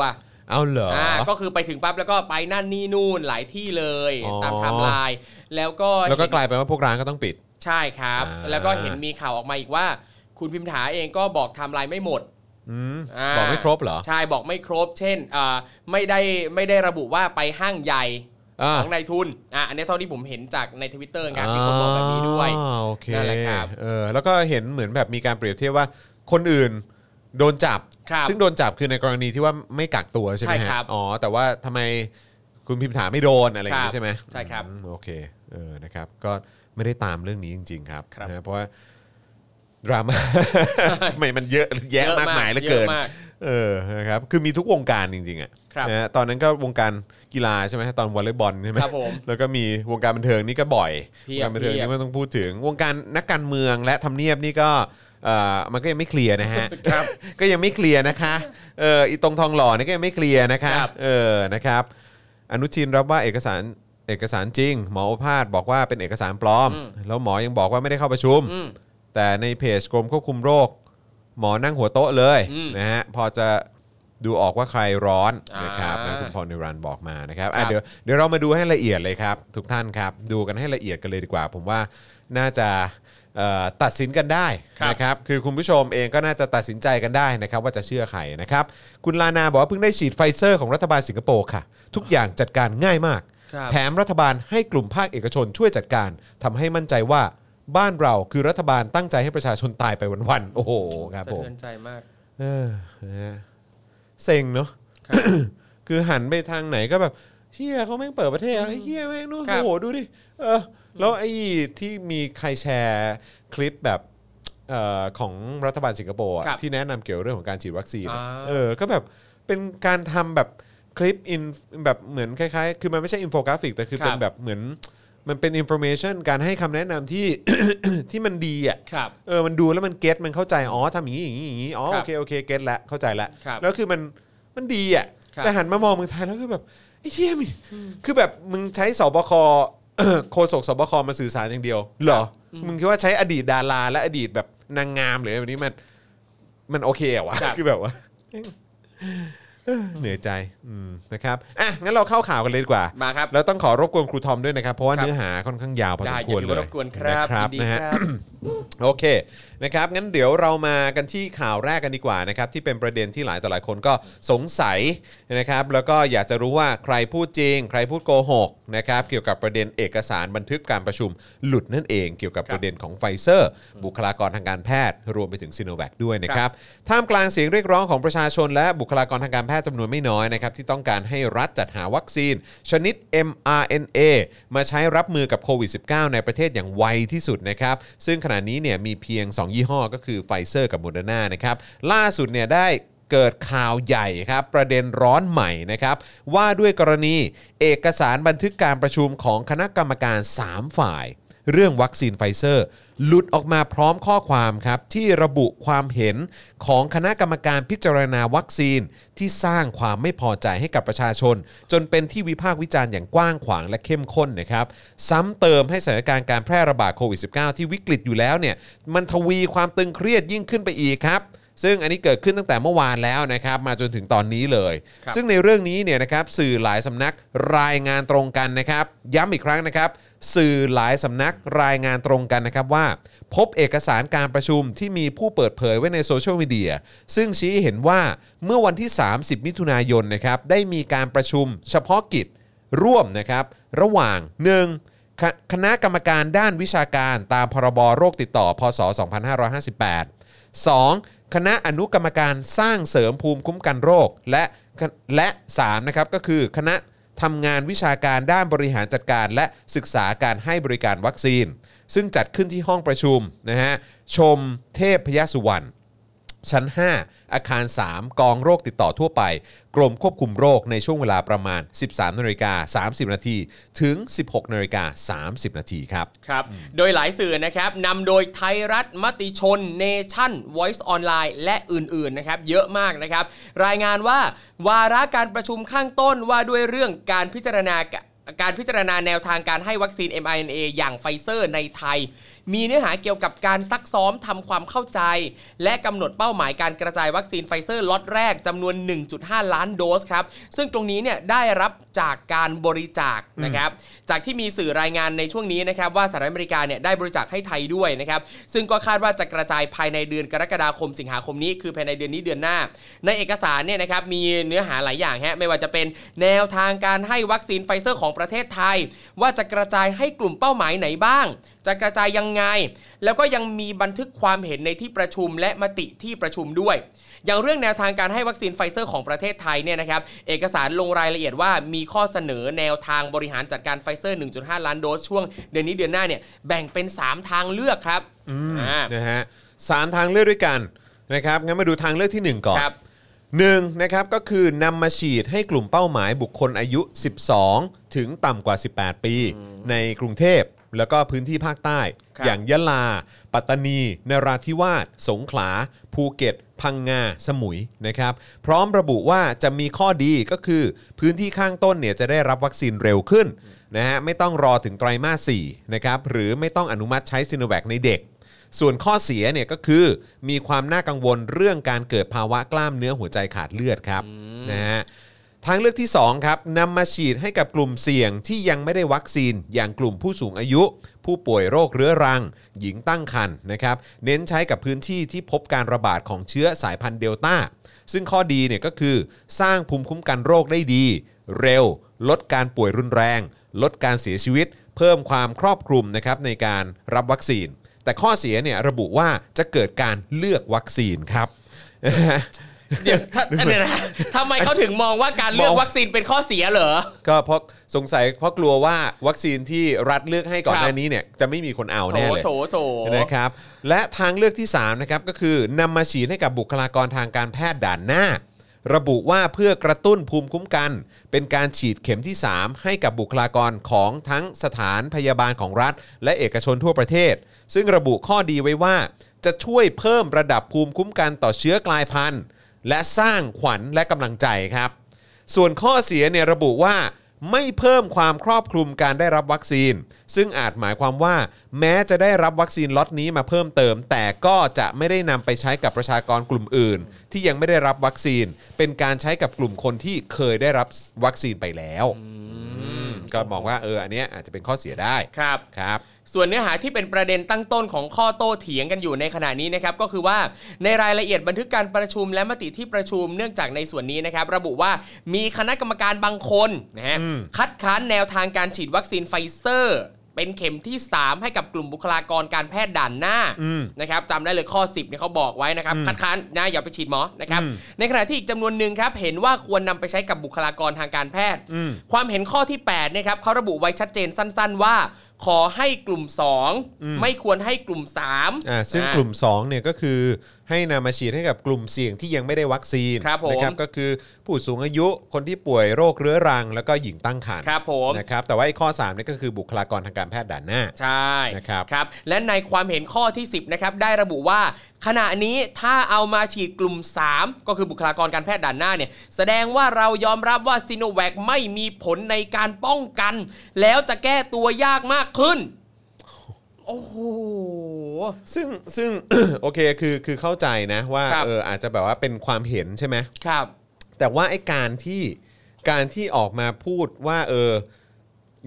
คือแสดงว่าเรายอมรับว่าซี n นแว c ไม่มีผลในการป้องกัน แล้วจะแก้ตัวยากมากยิ่งขึ้นเนี่ยอันนี้อันนี้อันนี้อันนี้ผมถามความเห็นในฐานะในฐานะ ผมว่าครูทอมน่าจะมีความเชี่ยวชาญด้านภาษามากกว่าผมอะนะฮะ ครับผม เออก็คือ ถ้าถ้าเราตีความได้ไหมว่าก็คือจริง ๆ แล้วผู้ที่พูดออกมาอย่างเงี้ยก็คือเขาก็ยอมรับอยู่แล้วว่าซี n นแว c มันไม่มีผลในการป้องกัน อืมถ้าถ้าดูจากเฉพาะแค่ข้อความตรงนี้นะครับ อ่า ที่บอกว่าถ้าเอามาสีกลุ่ม 3 แสดงว่าเรายอมรับว่าซีโนแวคไม่มีผลในการว่าตรงนี้เนี่ยมันไม่ได้ชัดเจนว่าเขารู้สึกว่าซีโนแวคมีผลหรือไม่มีผล อ่าอ่า แต่มันแสดงว่าเขารู้ว่ามีหลายคนตั้งประเด็นว่าซีโนแวคไม่มีผล อ่าโอเค คือเขารู้ว่ามีคนพูดแบบนี้ อ่า ถ้าเราเอามาฉีดเนี่ย ว่า แสดงว่า ว่า เรา ว่า ยอมรับว่าเป็นแบบนั้น อ่าโอเค อ่าเป็นแบบนี้ อ๋อ ครับ โอเคก็คือว่าถ้าถ้าเราตัดสินใจฉีดขึ้นมาเนี่ย ครับ เหตุผลเนี้ยมันมันจะเด้งขึ้นมาเลย ใช่ค มั รั น บ มันก็จะเด้งขึ้นมาเลยแล้ว ครับ แล้วแล้วก็จะกลายเป็นว่าเป็นการตอกย้ำ ถูกต้อง ชัดเจน ครับ เป็นการยอมรับโดยปริยาย ครับ ว่าเออเออซีโนแวคเนี่ยไม่มีผลในการป้องกันจริง ครับผม เออถ้าเกิดว่าเราดันทุรังทำแบบนั้น ใช่ จริง ๆ ใช่ไหมฮะ ครับ อ๋อโอเคเข้าใจแล้วนะครับ ซึ่งสื่อเนี่ยก็รายงานว่าเมื่อเทียบความคิดเห็นแล้วเนี่ยนะครับความเห็นส่วนใหญ่ สนับสนุนให้มีการฉีดไฟเซอร์เข็มที่สามแก่บุคลากรด่านหน้า ครับ อ๋ออเพราะฉะนั้นก็คือหมายความว่าความคิดเห็นส่วนใหญ่เนี่ยสนับสนุนให้มีการฉีดไฟเซอร์เข็มที่ 3 แก่บุคลากรทางการแพทย์ แต่มติที่ประชุม ครับ เห็นชอบให้ฉีดวัคซีนไฟเซอร์ในเดือนกรกฎาคมถึงสิงหาคม กับกลุ่มเป้าหมายกลุ่มที่ 2 ครับ นะฮะเป็นเข็มที่หนึ่งนะฮะก็คือกลุ่มผู้สูงอายุที่มีอายุ 60 ปีขึ้นไป ครับ หญิงตั้งครรภ์นะครับที่มีอายุครรภ์12 สัปดาห์ขึ้นไป โดยระบุว่าเพื่อลดการป่วยรุนแรงและการเสียชีวิต และให้มีการเตรียมการด้านบุคลากร สถานที่ฉีด และอุปกรณ์ในการฉีดที่เหมาะสมสำหรับการฉีดวัคซีนไว้ให้พร้อม ครับ เพราะฉะนั้นก็คือหมายความว่า อันนี้อันนี้ถ้าถ้าผมอ่านตามตามที่สรุปข่าวมาเนี่ย ครับ ก็คือ ในที่ประชุมความเห็นส่วนใหญ่ก็คืออยากให้ฉีดไฟเซอร์เข็มที่ 3 กับบุคลากรด่านหน้าใช่ไหม คือ หรือเปล่า ตรงเนี้ย เพ ยัง ราะเนี่ยผมอ่านว่าสื่อรายงานว่า แม้เมื่อเทียบความคิดเห็นแล้ว ความเห็นส่วนใหญ่สนับสนุนให้มีการฉีดไฟเซอร์เข็มที่ 3 แก่บุคลากรด่านหน้า ครับ แต่มติที่ประชุม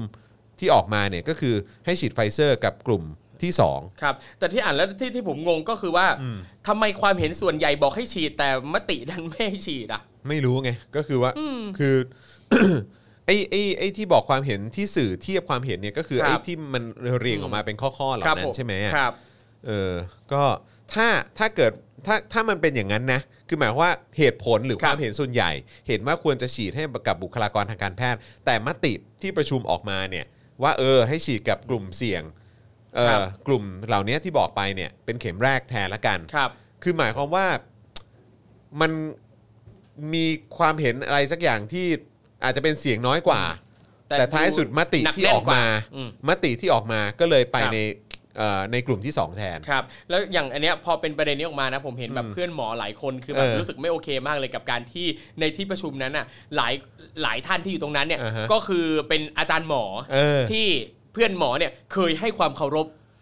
ย้ำว่าเคยให้ความเคารพ อ่าฮะ อืม โอ้ยตาย นั่นแหละ อ่ะต่อดีกว่านะครับ ครับ อันนี้อันนี้ก็คือเป็นเป็นเป็นเป็นเขาเรียกว่าส่วนหนึ่งนะครับ ครับ ที่ที่เอามาเล่าให้คุณผู้ชมฟังก่อน ต่อดีกว่านะครับ ครับ มันมีประเด็นที่แพทย์และอดีตนายกแพทยสภา เลขาธิการแพทยสภาเนี่ยก็ ครับ ออกโรงแสดงความเห็นนะครับ ยืนยันขอไฟเซอร์ให้กับแพทย์และบุคลากรทางการแพทย์ด่านหน้า ครับ นะครับซึ่งจากกรณีที่เราเล่าให้ฟังไปเมื่อสักครู่นี้นะครับก็มีบุคลากรทางการแพทย์บางคนเนี่ยออกมาแสดงความเห็นอย่างตรงไปตรงมา ซึ่งหนึ่งในนั้นเนี่ยก็คือนายแพทย์มานพพิทักษ์ภากร หัวหน้าศูนย์วิจัยการแพทย์แม่นยำ ความชำนาญพิเศษ อายุรศาสตร์เวชพันธุศาสตร์นะครับคณะแพทยศาสตร์ศิริราชพยาบาล ผู้ที่ออกมาชี้เห็นความสำคัญของวัคซีนชนิด mRNA มาโดยตลอดนะครับ โดยคุณหมอมานพเนี่ยก็บอกว่าเห็นรายงานการประชุม กรรมการวิชาการวัคซีนแล้วโกรธมาก คัดค้านการฉีดไฟเซอร์วัคซีน กระตุ้นเข็ม 3 ให้กับบุคลากรทางการแพทย์ด้วยเหตุผลคือ เป็นการยอมรับว่าซินแวคไม่มีผลป้องกัน แล้วจะแก้ตัวยากมากขึ้น คนพูดเป็นหมอหรือเปล่าครับ คุณทำงานด่านหน้าไหม จิตใจคุณทำด้วยอะไรนะครับ ก่อนจะทวีตแสดงความเห็นเพิ่มเติมนะครับว่า ข้อความจากรายงานการประชุมกรรมการ และการนำเอกสารชิ้นนี้หลุดมาถึงสื่อคาดว่า 1. คอมเมนต์ 8 และ 10 น่าจะมาจากกรรมการที่ powerful หรือว่ามีอำนาจมากอ่ะใช่ไหม ครับ มีคอมเมนต์อื่นสนับสนุน แต่มติเป็นไปทาง 2 คอมเมนต์ อืม ใช่ไหมฮะ ครับ 2. กรรมการที่ไม่เห็นด้วยคงทนไม่ได้ ยอมเสี่ยงปล่อยเอกสารนี้หลุดมายังสื่อขอบคุณมาก ๆ ครับ ครับ โอ้โห ว้าวเห็นไหมเนี่ยอย่างที่เราคุยกันเนอะ ครับ ก็คือถ้าถ้าถ้าเราดูแค่จากตรงเนี้ย ใช่ ก็คือเราก็เห็นว่าเฮ้ยเสียงส่วนใหญ่เขาว่าเขาเขาสนับให้สนั ครับ บ ให้ฉีดด่านหน้านี่หว่า เนี่ยเหมือนกับทุกองค์กรจะมีคนที่มีอำนาจ ใช่ คือเหมือนเหมือนครอบใหม่ที ครับ หรือว่าก็คงมีอำนาจเยอะจริง ๆ หรื ครั อบ อะไรสักอย่างที่ทำให้เฮ้ยมึงสามารถทำให้มติการประชุมออกมาเป็นอย่างนี้ได้เลยเหรอ ครับ ทั้งทั้งที่มีการแสดงความเห็นกันเป็นเสียงส่วนใหญ่ว่า ครับ เห็นไปอีกทางหนึ่งอะ และอย่าอย่างที่คุณหมอมานพทวีตนะครับว่า ครับ เอ่อกรรมการที่ไม่เห็นด้วยคงทนไม่ได้ยอมเสี่ยงปล่อยเอกสารนี้หลุดมา คือพอใช่ว่ายอมเสี่ยงปั๊บนั่นแปลว่า รู้ รู้ เลย รู้เลยมันต้องอาจอาจจะ มัน มี ต้อง อันตรายใด ใช่ ๆ ก็ไม่รู้ล่ะ คือมันมันต้องมีผลตามมาแน่ ครับ โอ้โห นะครับ นอกจากนั้นนะฮะ ด้านศาสตราจารย์คลินิกเกียรติคุณนายแพทย์อำนาจกุศลานันท์นะครับ กรรมการแพทยสภา อดีตนายกแพทยสภา ได้เขียนจดหมายเปิดผนึกครับ ลงบน Facebook ส่วนตัว ถึงนายกรัฐมนตรี ในฐานะผู้อำนวยการสบคเรื่องมติที่ประชุมของคณะกรรมการ จากกรณีที่กล่าวมานะครับ สรุปได้ว่า ตนมีความเห็นว่าแพทย์และบุคลากรทางการแพทย์ด่านหน้า เป็นผู้ที่มีความเสี่ยงสูงสุดที่จะได้รับเชื้อ ทั้งที่เป็นบุคลากรที่มีความสำคัญสูงมากในขณะนี้ มีภาระหน้าที่ในการดูแลผู้ป่วยทั้งหมด ถ้าหากในภาวะวิกฤตนี้ บุคลากรทางการแพทย์ติดเชื้อ จะยิ่งซ้ำเติมสถานการณ์ให้เลวร้ายยิ่งขึ้นไปอีกครับ ดังที่ได้มีการประกาศปิดห้องฉุกเฉิน ห้องผ่าตัดห้องคลอด หรือปิดทั้งโรงพยาบาลก็มีมาแล้วนะครับ มีข่าวแบบนี้ออกมาเป็นระยะระยะเลยทำให้ผู้ป่วยและประชาชนมีความเสี่ยงต่อการเสียชีวิตเพิ่มมากขึ้นไปอีก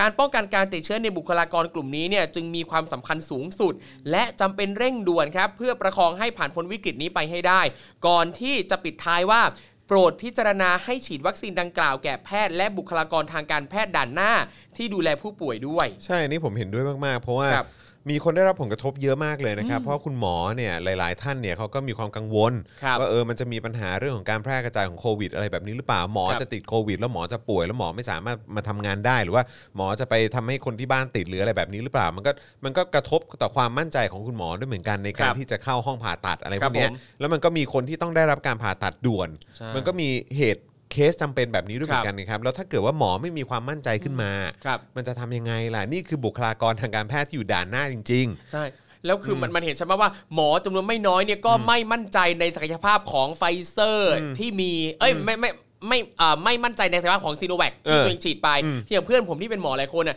ฉีดตั้งแต่แรก ๆ เลยถูกบังคับให้ฉีดซีโนแวคถึงแม้ว่าจะไม่อยากฉีด แล้วตอนนี้เนี่ยเพื่อนหมอหลายคนก็คือลงทะเบียนแล้วก็จ่ายตังค์เพื่อสั่งซื้อโมเดอร์นาเพื่อจ่ายตังค์ให้ตัวเองได้ฉีดโมเดอร์นาเอง โคต อ่ะ รเศร้า ทั้งที่จริง ๆ แล้ววัคซีนที่มีคุณภาพที่หมอเชื่อหมอมั่นใจเนี่ยหมอควรจะได้ฉีดเป็นคนแรกๆด้วยซ้ำ ๆ แล้วมันทุเรศมากเลยนะครับ เพราะว่าคืออย่างวันนี้ก็มาเห็นแบบทางสมชก็ออกมาบอ ค ก รับ ว่าเนี่ยมีความจำเป็นประเทศต้นทางเขายังใช้เลยเอ้ยเราก็แบบประเทศต้นทางเขาใช้เขาเน้นซิโนฟาร์มไม่ใช่เหรอวะเขาไม่ได้คือรู้ว่าเออเขาอาจจะมีใช้บ้างแต่คือ ครับ แบบว่า แต่เขาไม่ได้ใช้เป็นวงกว้างขนาดนี้ไง ครับ เออแล้วคืออะไรแล้วคุณคุณจะเปิดประเทศแล้วคุณจะทำนู่นทำนี่ แต่คุณไม่คุณเอาวัคซีนอะไรมาให้คน ครับ เขาฉีดกันเนี่ยเออนะครับอ่ะโอเค ต่อกันดีกว่านะครับ ครับ ในขณะอันนี้อันนี้อ่าโอเค ในขณะที่ด้านพลอากาศเอ่อ ตรี พลอากาศตรีในายแพทย์ ครับ นะโอ้โหครับผมพลอากาศตรีในายแพทย์อิทธิพรคณะเจริญนะครับเลขาธิการแพทยสภานะครับก็ได้ออกมาโพสต์เหมือนกันนะครับว่า ขอสนับสนุนให้วัคซีนเข็ม 3 กลุ่มบุคลากรทางการแพทย์ด่านหน้า เพราะบุคลากรเหล่านี้ต้องเสียสละตนเอง และมีโอกาสได้รับเชื้อจากผู้ป่วยตลอดเวลา ย่อมถือว่ามีความเสี่ยงสูงที่สุดจำเป็นต้องได้รับเพื่อให้พวกเขาสามารถอยู่รอดฮะเน้นคำว่าอยู่รอด ครั เล บ ยนะฮะปฏิบัติงานคุ้มครองผู้ป่วยได้ โดยเฉพาะในสถานการณ์ปัจจุบันที่เชื้อระบาดอย่างรุนแรง วิกฤต จนจำนวนบุคลากรไม่เพียงพออยู่แล้ว การติดเชื้อของบุคบุคลากรทางการแพทย์คนหนึ่งเนี่ยไม่เพียงทำให้เขาหยุดงาน แต่กลายเป็นภาระของผู้ร่วมงานที่ต้องไปปฏิบัติงานแทน ครับ ขึ้นเวรแทนทำงานมากขึ้น ในขณะที่หลายแห่งเพิ่มเตียงในตึกให้คนไข้ เพิ่มหน้าที่ไปดูแลโรงพยาบาล สนามนะครับแล้วก็เพิ่มไปออกหน่วยฉีดวัคซีนตามที่ทุกท่านทราบดี ซึ่งทุกคนต่างเหน็ดเหนื่อยเต็มกำลังและล้ามากแล้ว แล้วก็อันนี้เน้นเลยนะครับ เราจะสูญเสียบุคลากรทางการแพทย์อีกไม่ได้แล้วครับ ครับ ซึ่งอย่างตอนนี้เนี่ยก็จะเห็นว่าเอ่อมีกลุ่มบุคลากรทางการแพทย์นะครับที่ออกมาทำแคมเปญเรียกร้องนะครับเขามี QR code ให้ อ่า เข้าไป ใช่ กรอก ใช่ กัน ใช่ นะครับ อืม ก็ทุกคนสามารถเอ่อไปช่วยกันลงชื่อ เพื่อเรียกร้องให้นำไฟเซอร์มาฉีดให้กับบุคลากรทางการแพทย์ได้นะครับ ไม่จำเป็นว่าคุณต้องเป็นแพทย์หรือเปล่า คุณเป็นประชาชนทั่วไปประกอบอาชีพไหนๆก็สามารถร่วมเรียกร้องนี้เพื่อบุคลากรทางการแพทย์ได้ ใช่ ซึ่งอย่างตรงนี้เนี่ยเราก็เห็นว่าโอ้โหมีประชาชนจำนวนไม่น้อยนะฮะ ไปลง มา เรียกร้องอ่ามาร่วมลงชื่อเพื่อบุคลากรทางการแพทย์ แล้วก็หวังเป็นอย่างยิ่งครับว่าจะเห็นพลังของบุคลากรทางการแพทย์ มาเรียกร้องอะไรใด ๆ ให้ประชาชนทั่วไปด้วยเหมือนกัน ใช่ครับนะฮะก็คืออันนี้อันนี้ก็หวังเป็นอย่างยิ่งนะครับ เพราะว่าคือประชาชนน่ะก็เห็นความสำคัญของการ ครับ ทำหน้าที่ของพวกคุณ กับการที่คุณเป็นด่านหน้ากับสิ่งที่คุณต้องเจอ สิ่งที่คุณต้องประสบเหมือนกันนะครับเรากำลังส่งเสียงให้คุณอยู่ คุณเองก็ช่วยออกมาส่งเสียงกันเยอะๆผม ครับ ผมอ่ะโอเค ผมรู้ผมเป็นคนนอก ผมไม่ใช่คนในวงการแพทย์ แล้วก็ผมก็ได้ยินมาบ้างว่าในวงการแพทย์มันก็มีเรื่องของชนชั้น ครั มั บ มี มีเรื่องของกลุ่มมันมีเรื่องของโซตัสมันมีเรื่องของความเอ่ออาวุโสมันมีเรื่องของอะไรพวกเนี้ยคือเต็มไปหมดเลย ใช่ นะครับ แต่ว่าคือถ้าคุณไม่ออกมาส่งเสียงอ่ะเพื่อตัวคุณเองอ่ะคือประชาชนเนี่ยมันก็ส่งเสียงได้ในระดับหนึ่งแหละ แต่ในวงการแพทย์อะถ้าคุณอยากให้มันเปลี่ยน ถ้าคุณอยากให้มันดีขึ้น ถ้าคุณห่วงในชีวิตของคุณ และแบบทุกๆอย่าง ครั อะ่ะ บ เออคุณก็ต้องออกมาส่งเสียงให้เต็มที่ด้วยเหมือนกันนะครับ ครับ อืมนะฮะก็ประชาชนแบบช่วยอยู่แล้วแหละ ครับ แต่พวกคุณเองอ่ะก็ต้องทำให้เต็มที่ด้วยเหมือนกัน ครับผม นะครับ ยิ่งโดยเฉพาะอย่างยิ่งแบบหมอที่เคยออกมาบอกว่าหนีคนไข้มาไล่อีปูเนี่ย ใช่ ช่วยออกมาด้วย ใช่ใช่ก็ต้องมาการคือผมเข้าใจว่าเออตอนนี้ กูก็เหนื่อยอยู่กูรับ กูรับ ค มื รับ อโควิดหนักอยู่อะไรอย่างเงี้ยแล้วกูออกไปไม่ได้แต่คือแบบมันก็คือคุณก็ต้องคุณก็ต้องพยายามอะครั ครับ เออเพราะนี่มันคือสิ่งที่มันต่อเนื่องมา มันเป็นผลพวงมันเป็นมันเป็นเขาเรียกว่าอะไรอ่ะคือนั่นแหละเป็นโดมิโนที่มันล้มลงมาหลังจาก ครับ ที่ที่คุณหนีคนไข้มาไล่อีปู่อะครับ ครับ มันมันเป็นผลพวงผลพวงต่อเนื่องมาจากเหตุการณ์นั้นแหละครับ ครับ อืมนะครับ ก็ สู้ๆนะฮะ ครับผม แต่ยังไม่จบครับ ยังไม่ ครับ จบเมื่อกี้ก็คืออ่ะฟังจากมุมมองของคุณหมอนะครับ แล้วก็หลายๆ คนกันไปนะครับ คนที่เคยอยู่ในแพทยสภาอะไรต่างๆ แต่คราวนี้เรามาฟังความเห็นจากรัฐมนตรีว่าการกระทรวงสาธารณสุขดี เอก ว่า อ ต้องมีความเห็นดีๆเขาเป็นถึงรัฐมนตรีกระทรวงสาธารณสุข ระดับนี้แล้วใช่ ครับ ไหม ผม ระดับนี้แล้ว อืม นะครับนะฮะหลังจากที่เมื่อวานนี้เนี่ยไร้วี่แววการออกมาตอบคำถามในเรื่องนี้ อ่ะ นะฮะเรื่องที่เกิดขึ้นจากหน่วยงานที่เกี่ยวข้องใดๆนะครับเมื่อช่วงเวลาประมาณ 10 โมงเช้าวันนี้นะครับนะฮะนายอนุทินชาญวีรกุล รัฐมนตรีว่าการกระทรวงสาธารณสุขก็เป็นคนแรกที่ได้กล่าวต่อสื่อมวลชนครับ ครับ อ่ะเชิญครูทอมค ครั รับ บ โดยสื่อก็ได้รายงานครับว่านายอนุทินยอมรับนะครับย้ำนะครับนายอนุทินยอมรับเองเลยว่า เอกสารดังกล่าวเป็นเอกสารภายใน จากการประชุมของคณะกรรมการวิชาการ ดังนั้นเราหมายถึงคนนอกเนี่ยครับพวกคุณคนนอกเนี่ยนะฮะไม่ควรที่จะไปวิพากษ์วิจารณ์ เพราะมันเป็นเรื่องของวิชาการ โอ้โห งี้ สุด เอย อด อยังไงตราบใดที่ยังไม่ได้มาเป็นขั้นตอนปฏิบัติเนี่ยมันก็ยังไม่มีผลอะไร เขาแค่ประชุมกันเฉยๆคุณเป็นคนนอกคุณอย่าไปอืมอย่าไปอะไรอย่าไปเอี้ยนเอออ อย่าอีอะมาก ใช่ การประชุมคณะกรรมการวิชาการเนี่ยก็มีอาจารย์แพทย์ ซึ่งแต่ละท่านเนี่ยเสียสละเวลาเข้ามานะ โอ้โหครับ เออ ผม แม้ว่าไม่ได้เป็นข้าราชการในสังกัดกระทรวงหรือลูกจ้างอะไรแต่ท่านสละตัวเองเข้ามางี้อ๋อมาฟรีไม่มีค่าเบี้ยเลี้ยง งี้ เออเนี่ยเขาเสียสละตัวเองเข้ามาเพื่อให้ความเห็นของตนเอง ซึ่งก็จะมีการบันทึกไว้ แต่ไม่ได้หมายความว่าจะเป็นแนวปฏิบัติ เพราะหลังจากนั้นเนี่ยก็ต้องมีอีกหลายขั้นตอนที่จะตกลงกันว่าจะปฏิบัติในแนวทางไหนอ่ะ เขาบอกแบบนี้นะ แปลว่ายังไงวะคือหมายว่าคือเขามาให้คำแนะนำ เออ ไม่ความแนะนำเฉยๆ ไม่ได้บอกว่าจะทำจริงอะไรตามนั้น มันเป็นแค่ความเห็นส่วนบุคคล แต่ เขาบอก เรา งี้ แต่เราจะฟังหรือไม่ฟังนี่ก็อีกเรื่องหนึ่งอะไรอย่าง ใช่ เงี้ยนะฮะ แต่ทั้งนี้ทั้งนั้นยิ่งพอเขาพูดมาแบบนี้สิ่งที่รู้สึกก็คือ นี่คือความเห็นส่วนบุคคลของคนที่เป็นหมออะ ใช่ มันคือแบบ เอ๊ะ อันนี้มันก็เลยนึกย้อนว่า เอ๊ะ มัน มันควรจะเกี่ยวข้องกับเรื่องจรรยาบรรณแพทย์ไหมนะ การให้เหตุผลแบบนี้เนี่ย การที่หมอมี mindset แบบเนี้ยต้องคิดแล้วนะ ว่ายูจะเป็นหมอที่ดีมีคุณภาพได้ยังไงอ่ะ แปลกจังไม่แต่คืออันนี้อันนี้คือพูดเหมือนแบบประมาณว่า เออก็เนี่ยแหละ ก็เราจะฟังหรือไม่ฟังเขาก็ก็ก็แล้วแต่อะไรอย่างเงี้ย ครับ ซึ่งเอาถ้าอย่างนั้นจะเชิญเข้ามาให้เสียเวลาทำไมอ่ะ อืม ถ้าคุณจะไม่ฟังเขาอ่ะ ครับ เออ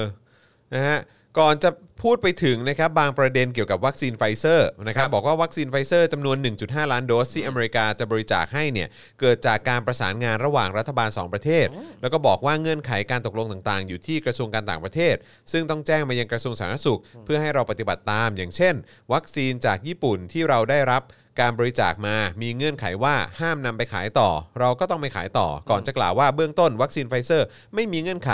แต่เราก็ต้องนำวัคซีนมาฉีดให้เหมาะสมนะฮะ อย่างไรก็ดีนะครับ ในประเด็นนี้เนี่ยเอ่อยังน่าจับตามองต่อไป เพราะในขณะที่นายอนุทินบอกว่าวัคซีนไฟเซอร์ไม่มีเงื่อนไขเนี่ยนะครับ ยังมีข้อมูลอีกชุดหนึ่งนะครับที่ระบุว่าโควต้าไฟเซอร์ 1.5 ล้านโดสที่บริจาคโดยสหรัฐอเมริกาเนี่ยนะครับ มีการระบุวัตถุประสงค์ของผู้บริจาคเอาไว้นะครับว่า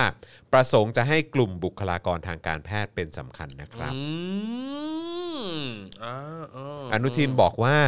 เบื้องต้นวัคซีนไฟเซอร์ไม่มีเงื่อนไข แต่เราก็ต้องนำวัคซีนมาฉีดให้เหมาะสม ครับ แต่มันมีข้อมูลอีกชุดหนึ่งนะครับที่ระบุว่าโควต้าไฟเซอร์ 1.5 ล้านที่ที่อเมริกาบริจาคให้เนี่ยเขาระบุวัตถุประสงค์ ครับ นะครับว่า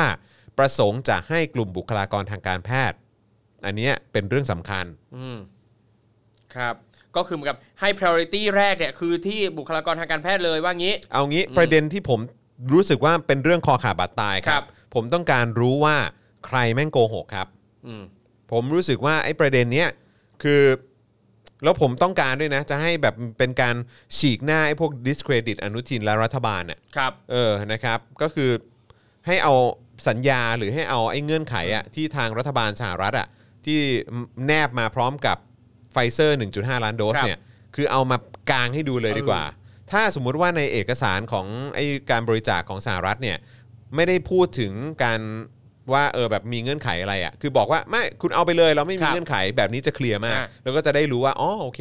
เออมันก็เป็นอำนาจหน้าที่ เอาไปทำอะไรก็ได้ เออมันก็เป็นเรื่องวิจารณญา ครั ณ บ หรือว่าเป็นอำนาจการตัดสินใจของเจ้าหน้าที่รัฐอะไรก็ ครับ ว่ากันไป แต่ว่าถ้ามันมีระบุวัตถุประสงค์ไว้อะ อืม แบบนี้ผมกังวลนะ เพราะแปลว่าคุณอนุทินไม่ทราบข้อมูลหรือเปล่า ครับ หรือว่าไม่ได้พูดตรงตามข้อเท็จจริง ครับ อืมอันนี้ต้องรบกวนนิดนึงนะฮะ สื่อเองก็ต้องไปตามจี้ตรงจุดนี้นิดนึง หรือว่าถ้ามีใครติดตามอยู่เนี่ยก็ไปสะกิดสะกิดทางทางทีมเอ่อสาธารณสุขหน่อย ครับ ว่ายังไง ครับผ นะ มก็รอติดตามกันนะครับ อยากเห็นเหมือนกันเอกสารฉบับนี้นะฮะ ใช่ ครับฝั่งดรรักไทยบุญภาคนะครับอนุกรรมการประจำคณะกรรมาธิการพะอ่าพลังงาน และอาจารย์คณะวิศวกรรมศาสตร์ มหาวิทยาลัยศรีนครินทร์วิโรธคือผู้ที่ออกมากล่าวถึงประเด็นข้างต้นนี้ไว้เมื่อวานครับ โดยได้ระบุไว้ใน Facebook ครับว่าเมื่อกี้เลยนะฮะเพิ่งคุยโทรศัพท์เสร็จกับทีมสมาชิกสภาผู้แทนราษฎรของสหรัฐอเมริกา เรียบร้อยแล้วนะครับผมโควต้าไฟเซอร์ 1.5 ล้านโดสที่บริจาคนี้นะครับทางสมาชิกสภาผู้แทนราษฎรเนี่ยนะครับทางา ของสหรัฐนะ Congress ครับผมคอนเกรสแล้วก็ไวท์เฮาส์นะครับจะระบุวัตถุประสงค์ของผู้บริจาคนะครับก็คือทางอเมริกาเนี่ยนะครับในฐานะผู้บริจาค ประสงค์จะให้กลุ่มบุคลากรทางการแพทย์ก่อน วัตถุประสงค์จะได้ชัดเจนนะครับ แล้วเดี๋ยวถ้ามีเอกสารไหนเปิดเผยได้ ผมจะนำมาถ่ายให้ดู ขอขอบคุณกลุ่มคนไทยในสหรัฐอเมริกาที่ช่วยประสานงานให้ด้วยครับ อืม อืม ครับผม อันนี้รอดูครับรอดูครับ อ่ะเดี๋ยวรอดูแล้วกันนะครับว่าจะเป็นอย่างไร แต่ว่าก็โอเค ถ้าคุณอนุทินบอกว่ามันไม่มีมันไม่มีเงื่อนไขก็ไม่แน่อาจจะคุณอนุทินอาจจะมาบอกก็ได้ว่า ก็มันเป็นการติดต่อกันระหว่างกระทรวงต่างประเทศ สาธารณสุขไม่รู้ ครับผม อะไรอย่างเงี้ยเออก็เดี๋ยวรอดูอีกทีว่าวัคซีนมาถึงแล้วมีโพสต์อิดแปะมาด้วยเนี่ย บอกว่าจะให้ใครเนี่ยอ่ะ ครับ ก็เดี๋ยวเดี๋ยวเราค่อยดูตอนนั้นละกัน น่าสนใจจังเลยถ้าแบบอืมรัฐมนตรีกระทรวงสาธารณสุขไม่รู้อะไร อืม เงี้ย แต่ก็แปลกนะ เพราะว่า ครับ คือถ้ามันเข้าที่ประชุมได้ขนาดนั้นน่ะมัน ค ก็ รับ ก็น่าจะรู้เปล่าวะ ใช่ เออนะครับอ่ะงั้นก็เดี๋ยวดูแล้วกันนะครับว่ามันคือมันมีการระบุมาก่อนหน้านี้แล้ว หรือว่าบอกว่ากำลังหรือว่ากำลังจะทำเรื่องให้มีการระบุ ครับ นะครับ ผม ก็ต้องการความเคลียร์ตรงนี้เหมือนกันนะครับแต่ว่าถ้ า ท้ายที่สุดแล้วระบุออกมาชัดเจน บอกว่าเออ เอาให้นี่นะ เอาให้บุคลากรทางการแพทย์อ่ะก็หวังละกันนะ ว่าจะทำตามเจตนารมณ์ของคนที่เขาบริจาคมาให้ ครับผม นะครับ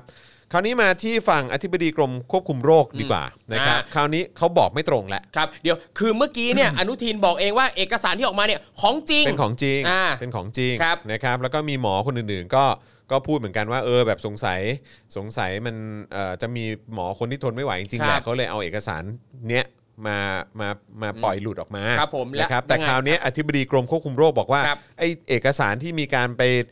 หลุดออกมาตามสื่อตามโซเชียลมีเดียเนี่ยเป็นเอกสารปลอม เอาแล้วตายแล้วต้องมีคนตอแหลแน่แน่แน่แน่แน่แน่ น่าสนใจ น่าสนใจ คือรัฐมนตรีว่าการกระทรวงสาธารณสุขบอกแล้วนะครับ ว่า ครับ มันเป็นเอกสารจริงนะครับ แต่คราวนี้อธิบดีกรมควบคุมโรคบอกว่าเป็นเอกสารปลอม เอาแล้ว นะครับอ่ะมามาลองฟังกันดูครับนะฮะก็คือความน่าสงสัยของเรื่องนี้มันก็สับสนมากขึ้น ครับ ต่อเนื่องไปอีกนะครับ เพราะว่าทางฝั่งอธิบดีกรมควบคุมโรคเนี่ยก็ออกมาชี้แจงนะครับในเรื่องนี้เนี่ยในทิศทางที่ตรงกันข้ามเลยนะครับ ใช่ นะฮะตรงกันข้ามกับคุณอนุทินรัฐมนตรีว่าการกระทรวงสาธารณสุขเลย เอ้า นะครับเพราะว่าเอ่อตอนช่วงเวลาประมาณ 11 โมง 1 ชั่วโมงหลังรายงานคำชี้แจงของนายอนุทินนะครับ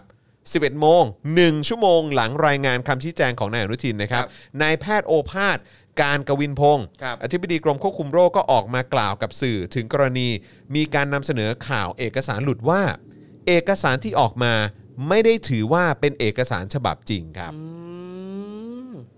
เอกสารที่ออกมาไม่ได้ถือว่าเป็นเอกสารฉบับจริง ครับ อ่ะ ผม พร้อมกล่าวว่าที่ประชุมวันนั้นนะครับ เป็นการประชุมคณะกรรมการวิชาการ 3 คณะคือ 1. คณะวิชาการในพรบโรคติดต่อ 2. อนุกรรมการสร้างเสริมภูมิคุ้มกันโรค ในพรบความมั่นคงด้านวัคซีนของสถาบันวัคซีนแห่งชาติ 3. คณะทำคณะทำงานด้านวิชาการวิจัยการฉีดวัคซีน ซึ่งทั้งหมดเนี่ยนะมีคนเข้าประชุมค่อนข้างเยอะ อืม มีทั้งในห้องประชุมแล้วก็ในออนไลน์ อืม นะครับเอกสารที่หลุดไปนั้นเนี่ยไม่เรียกว่าเอกสารหลุด แต่เรียกว่าเอกสารที่ไม่จริงนะใช้คำน่าสนใจอีกแล้ว เอกสารที่หลุดไปนั้นไม่เรียกว่าเอกสารหลุด แต่เรียกว่าเอกสารที่ไม่จริง เพราะคนที่เขียนสรุปไม่ได้เป็นฝ่ายเลขาของคณะกรรมการการประชุม แล้วถ้าสังเกตดูในเอกสารจะเห็นว่าเหมือนการเขียนอ่านเอาเอง อ่านเอาเรื่องอะไรประมาณนั้น ไม่เหมือนรูปแบบฝ่ายเลขาที่จะสรุป เพราะฉะนั้นยืนยันว่าไม่มีเอกสารหลุด แต่นั่นเป็นเอกสารที่ไม่จริง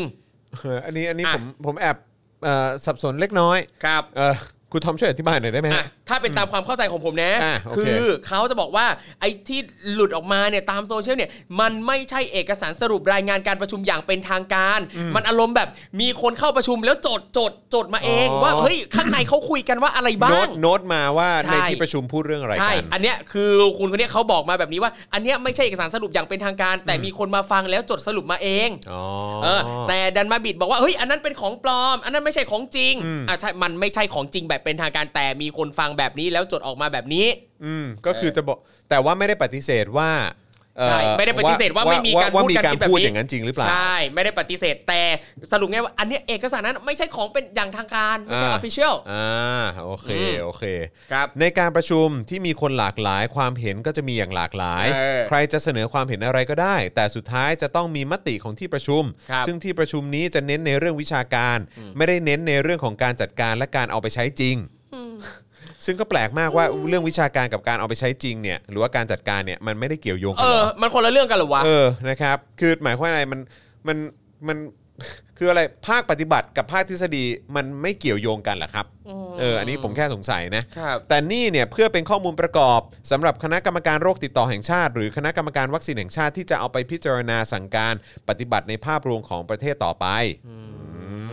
ครับ แล้วก็ยังได้กล่าวอีกนะครับว่า แต่นั่นไม่ใช่ความเห็นของที่ประชุม อืม ไม่ใช่ความเห็นที่เป็นทางการ อืม เพราะฉะนั้นต้องดูบริบทด้วยว่าเขาพูดอะไร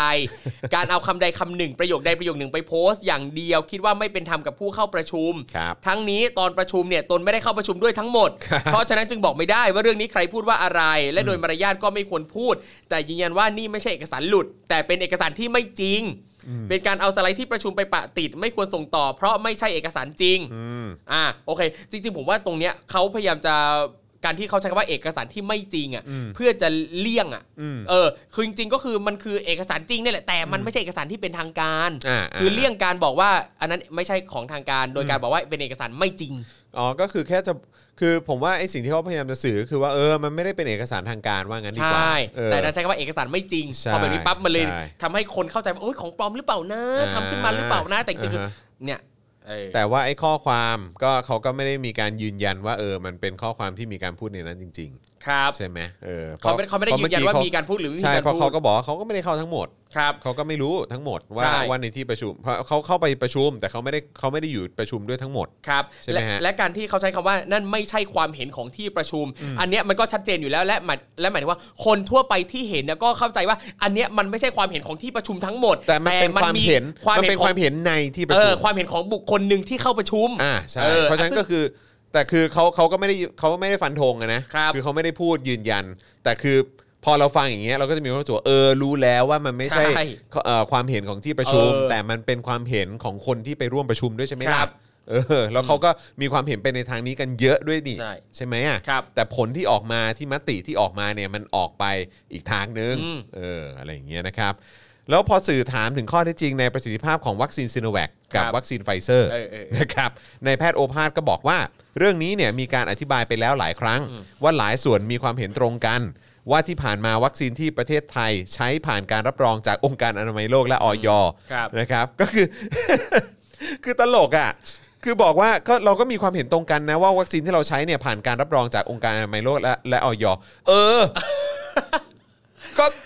ถ้ามันไม่ผ่านการรับรอง อ่ะ จากองค์การอนามัยโลกหรือออยเนี่ย มันก็คือมันไม่สามารถใช้ได้อยู่แล้วแหละ ครับ คือเพราะฉะนั้นไม่ต้องบอกว่ามีความหลายส่วนมีความเห็นตรงกัน ม คือมันรู้กันอยู่แล้วว่าไอ้วัคซีนที่ใช้มันคือมันผ่านแล้วโดยเฉพาะผ่านออยแล้วเว้ย อันนี้รู้ ใช่ และที่มีการใช้ในประเทศไทยตั้งแต่ต้นปี ก็ทำให้เราสามารถควบคุมการระบาดที่จังหวัดสมุทรสาคร และในหมู่บุคลากรสาธารณสุข ซึ่งลดการติดเชื้ออย่างเป็นรูปธรรม ซึ่งก็ตอบไม่ตรงคำถามอยู่ดี ครับ เพราะถามถึงประสิทธิภาพของวัคซีนซิโนแวคกับวัคซีนไฟเซอร์ ซึ่งพอเขาถามแบบนี้เนี่ยผมก็เชื่อว่าเขาคงถามในเรื่องของประสิทธิภาพว่าเมื่อเทียบกันแล้วมีประสิทธิภาพอันไหนเนี่ยมีประสิทธิภาพดีกว่ากัน ครับ ใช่ไหมล่ะ แล้วเขายังพูดต่อว่าที่บอกว่ามีการติดเชื้อในบุคลากรเนี่ยก็พบว่าบุคลากรที่ฉีดวัคซีนครบถ้วน มีการติดเชื้อน้อยกว่าบุคลากรที่ไม่ได้ฉีด หรือฉีดไม่ครบ นี่เป็นข้อมูลจากประสบการณ์ใช้จริง ถ้าตามศัพท์เรียกว่าประสิทธิผลสามารถป้องกันได้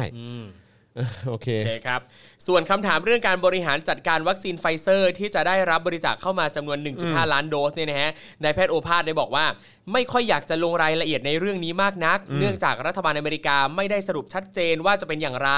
ทั้งนี้มีการประกาศจากประธานาธิบดีโจไบเดนว่า จะให้ประเทศไทย แต่เท่าที่จำได้เนี่ยยังไม่มีการสรุปอย่างเป็นทางการว่าจะส่งมาจำนวนเท่าไหร่ เมื่อไหรอย่างไร ก็ต้องติดตามกันต่อไป อย่างที่บอกครับว่าเวลาจัดการจะต้องเอาข้อมูลมาประมวลก่อน แล้วค่อยบริหารจัดการ เพราะฉะนั้นตรงวัคซีนบริจาคเนี่ยคงจะต้องรอ เพราะเกี่ยวข้องกับ 2 ประเทศทั้งไทยและอเมริกา จึงต้องรอความชัดเจน อ่ะ ว่าย่างงี้ โอเค งั้นก็เดี๋ยวรอดูแล้วกันนะครับ เพราะอย่างที่คุณอนุทินบอก คือคุณอนุทินบอกว่าคือทางสหรัฐเนี่ยเขาไม่ได้ระบุวัตถุประสงค์ ครับ นะครับหรือว่าเงื่อนไขนะครับ แต่เมื่อสักครู่นี้เห็นบอกว่าอะไรนะดรรักไทยเนี่ย ครับ เอ่อเขาก็โพสต์ไว้ใน Facebook ว่าเขาคุยกับทางทีมของเอ่อ สสอเมริกา สสอเมริกาและ ครับ บอกว่าให้ระบุด้วยนะ ว่าวัตถุประสงค์ของการบริจาคเนี่ยก็คือให้ไปฉีดให้กับบุคลากรทางการแพทย์ก่อนนะครับ นะครับเพราะฉะนั้นก็ต้องมาดูว่าจริง ๆ แล้วสหรัฐเขาระบุมาก่อนอยู่แล้วหรือเปล่าก่อนที่อะไรเนี่ยที่เขาบอกว่ามีการไปแจ้งให้ทางสสสหรัฐเนี่ยเขาระบุลงไปด้วย แต่ว่าอยากจะทราบว่ามันมีระบุไว้อยู่แล้วหรือเปล่านะครับ แล้วก็คือคุณอนุเอ่อมันก่อนที่คุณอนุคุณอนุทินจะทราบหรือเปล่า ครับผม อะไรแบบเนี้ยนะครับ ครับ นะก็อยากจะให้เคลียร์กันไปนะครับแล้วก็คงจะเป็นประโยชน์ด้วยถ้าเกิดว่ามีการระบุว่าให้บุคลากรทางแพทย์แล้วก็หวังเป็นอย่างยิ่งว่ารัฐบาลไทยนะครับหรือว่าหน่วยงานภาครัฐของไทยจะปฏิบัติตามคำขอ ครับ ของ ผม ผู้ที่บริจาคให้ละกัน ใช่ครับ นะครับ เราก็หวังว่าถ้าไฟเซอร์เข้ามานะครับฉีด ครับ ให้บุคลากรทางการทางการแพทย์แล้วเนี่ย อืม อยากจะให้มีเหลือเพียงพอสำหรับประชาชนทุกคนที่อยากจะฉีดวัคซีนไฟเซอร์ด้วย ใช่ ถูกต้องครับผมนะฮะแล้วก็เอ่อเราก็ยังตามกันอยู่นะครับ เรื่อง ครับ ของสัญญา อืม นะครับไม่ว่าจะเป็นพาร์ทโมเดอร์นาพาร์ทไฟเซอร์ก็ยัง ครับ ตามกันอยู่นะครับ เพราะว่าจะอย่างไรก็ตามประชาชนจำนวนมากเนี่ยก็แม้ว่ามันจะเป็นเรื่องที่น่าสังเวชแล้วก็น่าขมขื่นน่าอ่าทุเรศใจมากที่ประชาชนต้องมามามาจ่ายตังค์ซื้อวัคซีนเองนะครับ ครับ แต่ประชาชนก็ดูจะมีความมั่นใจกับจุดนั้นมากกว่า ใช่ครับ นะครับ โอ้โห แล้วอย่างที่คุณอนุทินเนี่ยบอกว่า โอ้โห เป็นไปได้ยังไงเนี่ยที่ประชาชนคนไทยอยากจะจ่ายตังค์ฉีดวัคซีนโมเดอร์นาเองอะไรเงี้ยแบบอืม ก็เป็นไง อืม คืออันเนี้ยผมก็จะมีความรู้สึกว่าคุณอนุทินเนี่ยคุณได้ฟังเสียงเสียงสังคมบ้างหรือเปล่า ครับ ผมแปลกใจ คือคุณอนุทินจะพูดแบบนี้ออกมาได้ยังไง นั่นแหละ ไปถาม ไปถามใครก็ได้ ครับ เออไม่รู้ไปถามไปถามชนชั้นอีลีทก็ได้ฮะ คือหมายถึงแบบ คือคุณอนุทินก็เป็นชนชั้นคือคนมีตังค์อ่ะ ครับ ตรงนี้ละกัน อืม คุณอนุทินก็ถาม คนในแวดวงคุณอนุทินก็ได้ ครับ ที่ตีกอล์ฟด้วยกันนะครับ ที่ขับเครื่องบินด้วยกัน อ่า ก็ได้ครับ ครับ เออที่ที่ขับเครื่องบินด้วยกันที่มีที่อยู่ต่างจังหวัดด้วยกันมีบ้านพักร้อน บ้านตากอากาศอยู่ต่างจังหวัดด้วยกัน ครับ มีธุรกิจเป็นร้อยเป็นพันล้านเป็นหมื่นล้านอะไรแบบเนี้ยก็คุยในแวดวงนั้นก็ได้ครับ ว่าเออ มีใครฉีดฉีดซีโนแวคไหม ครับ เออ แล้วก็จริงๆอ่ะก็หันไปถามนายกก็ได้นะครับ นายกก็ยังไม่ฉีดซีโนแวคเลย ครับ นายกยังฉีดแอสตราเลย อืม คุณอนุทินพูดแบบนี้มันพูดง่ายไปอ่ะ ครับ มาบอกว่าเฮ้ยเป็นไปได้ยังไง ว่าแบบว่าเออจะไม่แบบเลือกวัคซีนที่แบบรัฐเลือกให้อ่ะ ครับ อแบบคุณต้องมีเลือกให้มาก คุณต้องเลือกให้เรามากกว่านี้ดิวะ ใช่แล้วคือจำเลยว่าสิ่งอ่าประโยชน์ที่เขาพูดคือ ลองนั่งคิดเล่นๆดูนะครับ ว่าจะเป็นไปได้ยังไงซึ่งแบบโอ้โหอีนั่งคิดเล่นๆเนี่ยน่าหงุดหงิดคือพี่เอาเวลาไปคิดแบบจริง ๆ จังๆหน่อย อนุทินอย่ามามัวคิดเล่นๆชีวิตคนทั้งประเทศมาคิดเล่นๆอะไรหรอเป็น เออ บ้าเหรอ กูคิดจริงจังเลยแหละ เออ คือกูไม่ได้คิดเล่นๆนะกูคิด ครับ จริงจังเลยแหละ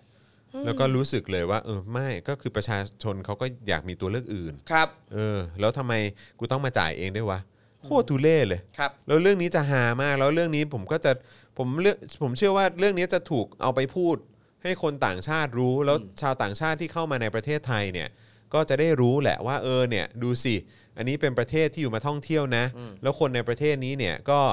ก็ไม่ได้รับการดูแลจากภาครัฐดีพออเพราะว่าไม่มีทางเลือกให้ให้ประชาชนมากพอ ครับ ประชาชนต้องเสียเงินซื้อวัคซีนเอง ทั้งทั้งที่ก็ยังเป็นประเทศที่กำลังพัฒนาอยู่ ครับ ความเหลื่อมล้ำก็สูงนะครับ แล้วก็คุณภาพชีวิตประชาชนก็แย่ลง แย่ลงทุกๆ ปี ครับ นะครับทุกๆวันนะครับจากการบริหารของรัฐบาลนี้นะครับ ก็คือคุณกำลังมาท่องเที่ยวในประเทศที่ที่รัฐบาลน่ะ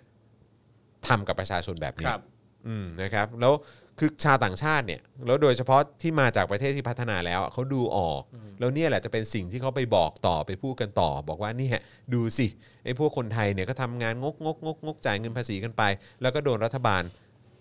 ทำกลับแบบเนี้ย ครับ อืมนะฮะก็ตลกดีเนาะเออไอพวกคนไทยก็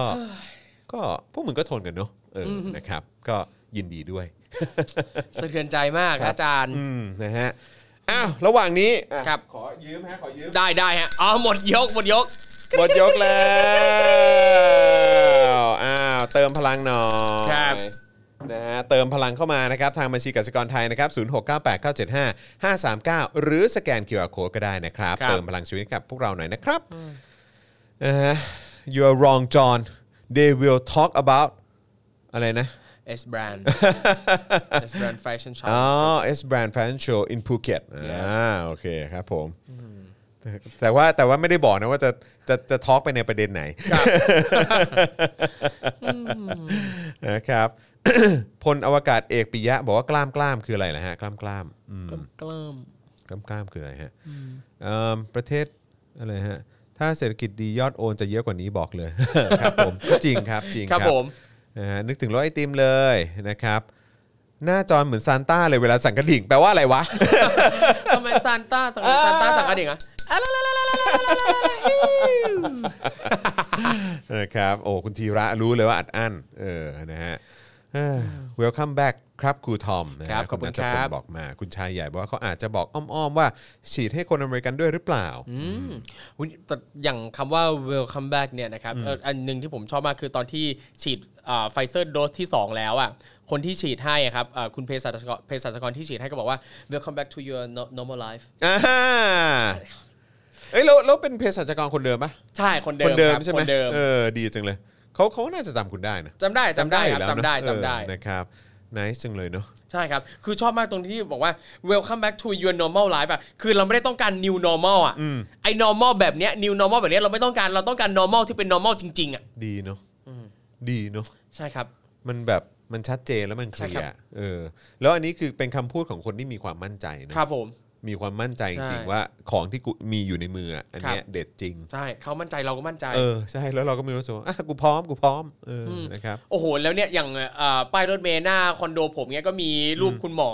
หมอยืนเรียงกัน ถกอะถก ถก ถ ถกไงแต่แต่แต่มันไม่มีเข็มอะไรมาปักเลย เอ อถกเฉยๆ เข้าใจ อ่ะ ป่ะคือคือถกล้ออะ เออ ถกล้อเกอร์อะ เออเนี่ยคือถ้าประเทศเนี้ยมีวัคซีนที่มีคุณภาพอ่ะจะไม่ต้องมาเสียตังค์กับงบประชาสัมพันธ์ไร้สาระอะไรแบบนี้เลย อะ ใช่ หามาเอาตัง ไร้สาระ ค่า เลย ทำป้ายเนี่ยไปเอาวัคซีนคุณภาพมาเนี่ย เออ แล้วไม่ต้องเสียตังค์ประชาสัมพันธ์เลยทุกคนพร้อมจะถก เออ ใช่คนพร้อมอยู่แล้ว เออ มึงบ้า เนี่ย เปล่า ยิ่งมันทำป้ายแบบเนี้ยประชาชนเขาอยากถกสองข้างนะครับ ผม นะฮะ ครับ นะฮะเออกูกูพร้อมจะไปนะฮะแจ๊ะหน้าเลยทีเดียว เออ อยากใส่คอนเวิร์ส คุณลิสคิงบอกว่าถกทิป ครับ ถกทิปค่ะ เออครับผม เนี่ยทำแข่งถกถาม ถกถาม ครับผม ถกแขนเสื้อล้อต่อยประยุทธ์ได้ไหม นะฮะคุณแวร์ซอนถามมานะครับเอ่อจริงค่ะจริงคุณระดาวันบอกมาเออนะครับ นายกตูจะเอาฝนเทียมดับไฟที่มีสารพิษอยู่ โอ้อืมครับ ครับ ผมนะฮะเอ่อคุณถกรอเกอร์กันทั้งประเทศเลย คุณแทนบอกมา คุณธีระบอกว่าถกแขนเสื้อต่อยแม่ง เห็นไหม โหดจัด ผมบอกแล้ว เออ คนไทยเขาอัดอั้นนะเว้ย ครับ อืมนะครับอ่ะโอเค ยังไม่จบครับยังไม่จบนะครับ ข่าวที่เราเตรียมไว้ยังมีต่อนะครับอ่าคราวนี้นายกเนี่ยโอ้แต่ว่าอันนี้อันนี้เราคร่าวๆได้ไม่เป็นไร ครับ นะครับก็คือล่าสุดเนี่ยเอ่อก็มีการรายงานนะครับจากโฆษกประจำสำนักนายกบอกว่าพลเอกประยุทธ์เนี่ยนะครับเขาต้องกักตัว ใช่ไหมครับนะฮะเพราะว่าก็เอ่อไปเขาเรียกว่าอะไรอ่ะมีไปไปทราบว่ามีคนที่อยู่ใกล้ชิดมาขอถ่ายรูปเนี่ย ครับ ก็ติดติดโควิด อ่า อะไรแบบเนี้ยนะครับนะแต่ว่าก็ผลตรวจออกมาแล้วก็ก็โอเคอยู่ไม่ได้เป็นอะไรอะนะครับนะแต่ว่าก็ต้องกักตัวอืมนะครับแต่ว่าเออมันก็น่าสนใจนะครับ ว่าแล้วหลังจากนี้เนี่ยสื่อจะสามารถสัมภาษณ์ได้หรือเปล่า อืมครับอืมแต่อย่างเห็นเห็นเห็นรูปอันนั้นเนี่ยยังก็รู้สึกแบบเออยินดีแทนประยุทธ์นิดนึงนะที่มาเจอกันตอนที่เขาใส่หน้ากากถูกวิธีแล้วอ่ะ อืม เออถ้าเจอก่อนหน้านี้เนี่ยก็อืมเสี่ยงนะ เนี่ยเขาบอกว่าช่วงนี้นายกรัฐมนตรีจะปฏิบัติหน้าที่แล้วก็บริหารราชการภายในพื้นที่ของตัวเอง เออ นะครับ ก็คือบ้านพักบ้านพักเอ่อ หลวงอันนั้นหรือเปล่า ครับ ฮะ เป็นเป็นได้ เออครับผมก็ห้ามออกมานะ อืม เออใช้น้ำใช้ไฟอะไรตรงนั้นก็ใช้ดีๆนะ ใช่ เออนะครับก็บอกว่าเพื่อคลายความวิตกกังวลของภาคส่วน และบุคคลที่เกี่ยวข้องแต่ยืนยันว่า นายกรัฐมนตรียังคงปฏิบัติภารกิจตามปกติ และติดตามสถานการณ์ต่าง ๆ อย่างใกล้ชิด เนี่ยกำลังคิดว่าเผลอๆถ้านายกไม่ปฏิบัติงานอะไรเลยอ่ะ ประเทศชาติจะเจริญก้าวหน้ากว่านี้อีก ลองพักอยู่เฉยๆก็ได้ตู ไม่ต้องมายุ่งแล้วการงานเนี่ยให้คนมีความรู้เขาทำไป อยู่เฉยๆนอนเฉยๆบ้าง ไม่ต้องคิดไม่ต้องออกความเห็นไม่ต้องทำอะไรเลย อันนี้ก็ไม่ได้ขอเยอะไปนะ นนี้ อ ก็ ยู่ ไม่ ขอแค่อยู่ได้ะไป เฉย เออ ๆผักอ่ะรู้จักไหมผักอ่ะ ทำตัวให้เหมือนผั ก อยู่เฉยๆพอ ครับผม ผักนี่มันมียังมันยังมีคุณค่านะมันมี อ๋อ ไฟเบอ โอ ร์ เค มีวิตามินอะไรพวกนี้ ผักเหี่ยว อ อ่ะผักเหี่ยควรับผมแต่ประยุทธ์ทำตัวเหมือนผักนี่ผมก็อืม นะฮะเอ้าเอ้ยมันมีการเขาเรียกว่าอะไรนะ อะไรฮะ เอ่อเหมือนพูดจาเผ็ดร้อนกันนิดนึง ครับ หว่างสองฝั่งใช่ไหม ครับ ระหว่างอนุชินกับหมอหมอหมอบุญ เฮ้ยอะไรเนี่ย เออ อะไร เรื่อง เผ็ ขอดร้อกงาน ร อ่ะ ซื้อวัคซีนไง ครับ เออ นะครับ คือเมื่อวานนี้เนี่ยก็มีรายงานนะครับว่าคุณอนุชินเนี่ยเขาพูดถึงกรณีการสั่งซื้อวัคซีนโควิดทางเลือก ว่าเป็นวัคซีนที่โรงพยาบาลเอกชนเนี่ยจะซื้อมาเพื่อให้ประชาชนที่มีความต้องการจะซื้อ แต่ผู้ผลิตวัคซีนต้องการขายผ่านรัฐบาลเท่านั้น เอกชนก็เลยไปร้องเรียนกับนายก ครับ ก็เลยคณะเกิดก็เลยเกิดคณะกรรมการจัดหาวัคซีนทางเลือกขึ้นไงนะครับ ซึ่งมีนายแพทย์ปิยะสกล สกลละสัตยาธรนะครับเป็นประธานนะครับ โดยสาธารณสุขเนี่ยพยายามอำนวยความสะดวกก็คือขึ้นทะเบียนวัคซีนซึ่งดำเนินการแล้วนะครับ แล้วก็องค์การเภสัชเนี่ยมารองรับเป็นตัวแทน ครับ เมื่อผู้ซื้อแล้วก็ผู้ขายตัวจริง ก็คือผู้ผลิตวัคซีนแล้วก็โรงพยาบาลเอกชน ต้องตกลงเงื่อนไขต่างๆ ให้ได้ก่อนนะครับเอ่อองค์การเภสัชก็จะเป็นตัวกลางในทางนิติกรรมเนี่ยจัดซื้อจัดหามาให้ แต่องค์การเภสัชเนี่ยต้องไม่รับความเสี่ยงใด ๆ โดยเฉพาะความเสี่ยงด้านการเงินนี่นะ ค ค รั รับ บ พร้อมกล่าวว่าผู้จะซื้อเนี่ยนะต้องตกลงกับผู้จะขายให้ได้ แล้วนำเงินที่ได้รับจองวัคซีนเนี่ยมาให้องค์การเภสัชกรรมเปิดออเดอร์สั่งซื้อวัคซีนนะครับแต่ไม่ใช่การซื้อมาขายต่อนะ เหมือนเราจะฝากซื้อกระเป๋ากับเพื่อนที่ไปต่างประเทศอ่ะเราต้องเอาเงินไปให้เขาด้วยเพื่อความชัวร์ อ่า ไม่ใช่เขาออกเงินไปก่อน อ่า แล้วไม่ใช่แบบเออออกเงินไปก่อนพอกลับมาเปลี่ยนใจไม่เอาของละ อ่า เออ นี่คือภาพที่เราพยายามจะอำนวยความสะดวกให้ ครับ จะมาโทษสาธารณสุขหรือว่าองค์การเภสัชกรรมเนี่ยไม่ได้เลย ถ้าตัวเองอยาก ซื้ออยากทำกำไร นายแพทย์บุญวนาสินเนี่ยนะฮะประธานกรรมการบริษัทธนบุรีเฮลส์แคร์กรุ๊ปจำกัดมหาชน จะทำกำไรจะซื้อก็ไปเจรจาให้เรียบร้อย แล้วมาบอกว่ามันติดตรงนี้ องค์การเภสัชกรรมเนี่ยต้องเปิด LC เราก็ยินดีจะทำให้แต่อย่ามามือเป ล่า ซึ่งนอกจากนี้เนี่ยสื่อรายงานอีกด้วยนะครับว่าทางนายแพทย์บุญเนี่ยก็ได้สวนกลับอนุทินในประเด็นข้างต้นว่า อย่าเอาเรื่องเงินมาพูด เอกชนน่ะพร้อมมานานแล้ว และจะจ่ายก้อนเออเออจะจ่ายก่อนด้วยซ้ำนะฮะสำหรับค่าการันตีความเสี่ยงนายอนุทินควรไปทำเพื่อไม่ให้มันล่าช้าดีกว่า เออ ก็คือเขาบอกว่าตังค์อ่ะกูมี ใช่ กูพร้อม พร้อมมีเหลือด้วยหนู เออแต่คือมันคือเรื่องของการดำเนินการเว้ย ครับ เพราะฉะนั้นซึ่งซึ่งซึ่งถ้าถามผมอ่ะผมก็เชื่อนะ เพราะโรงพยาบาลเอกชนก็แบบว่า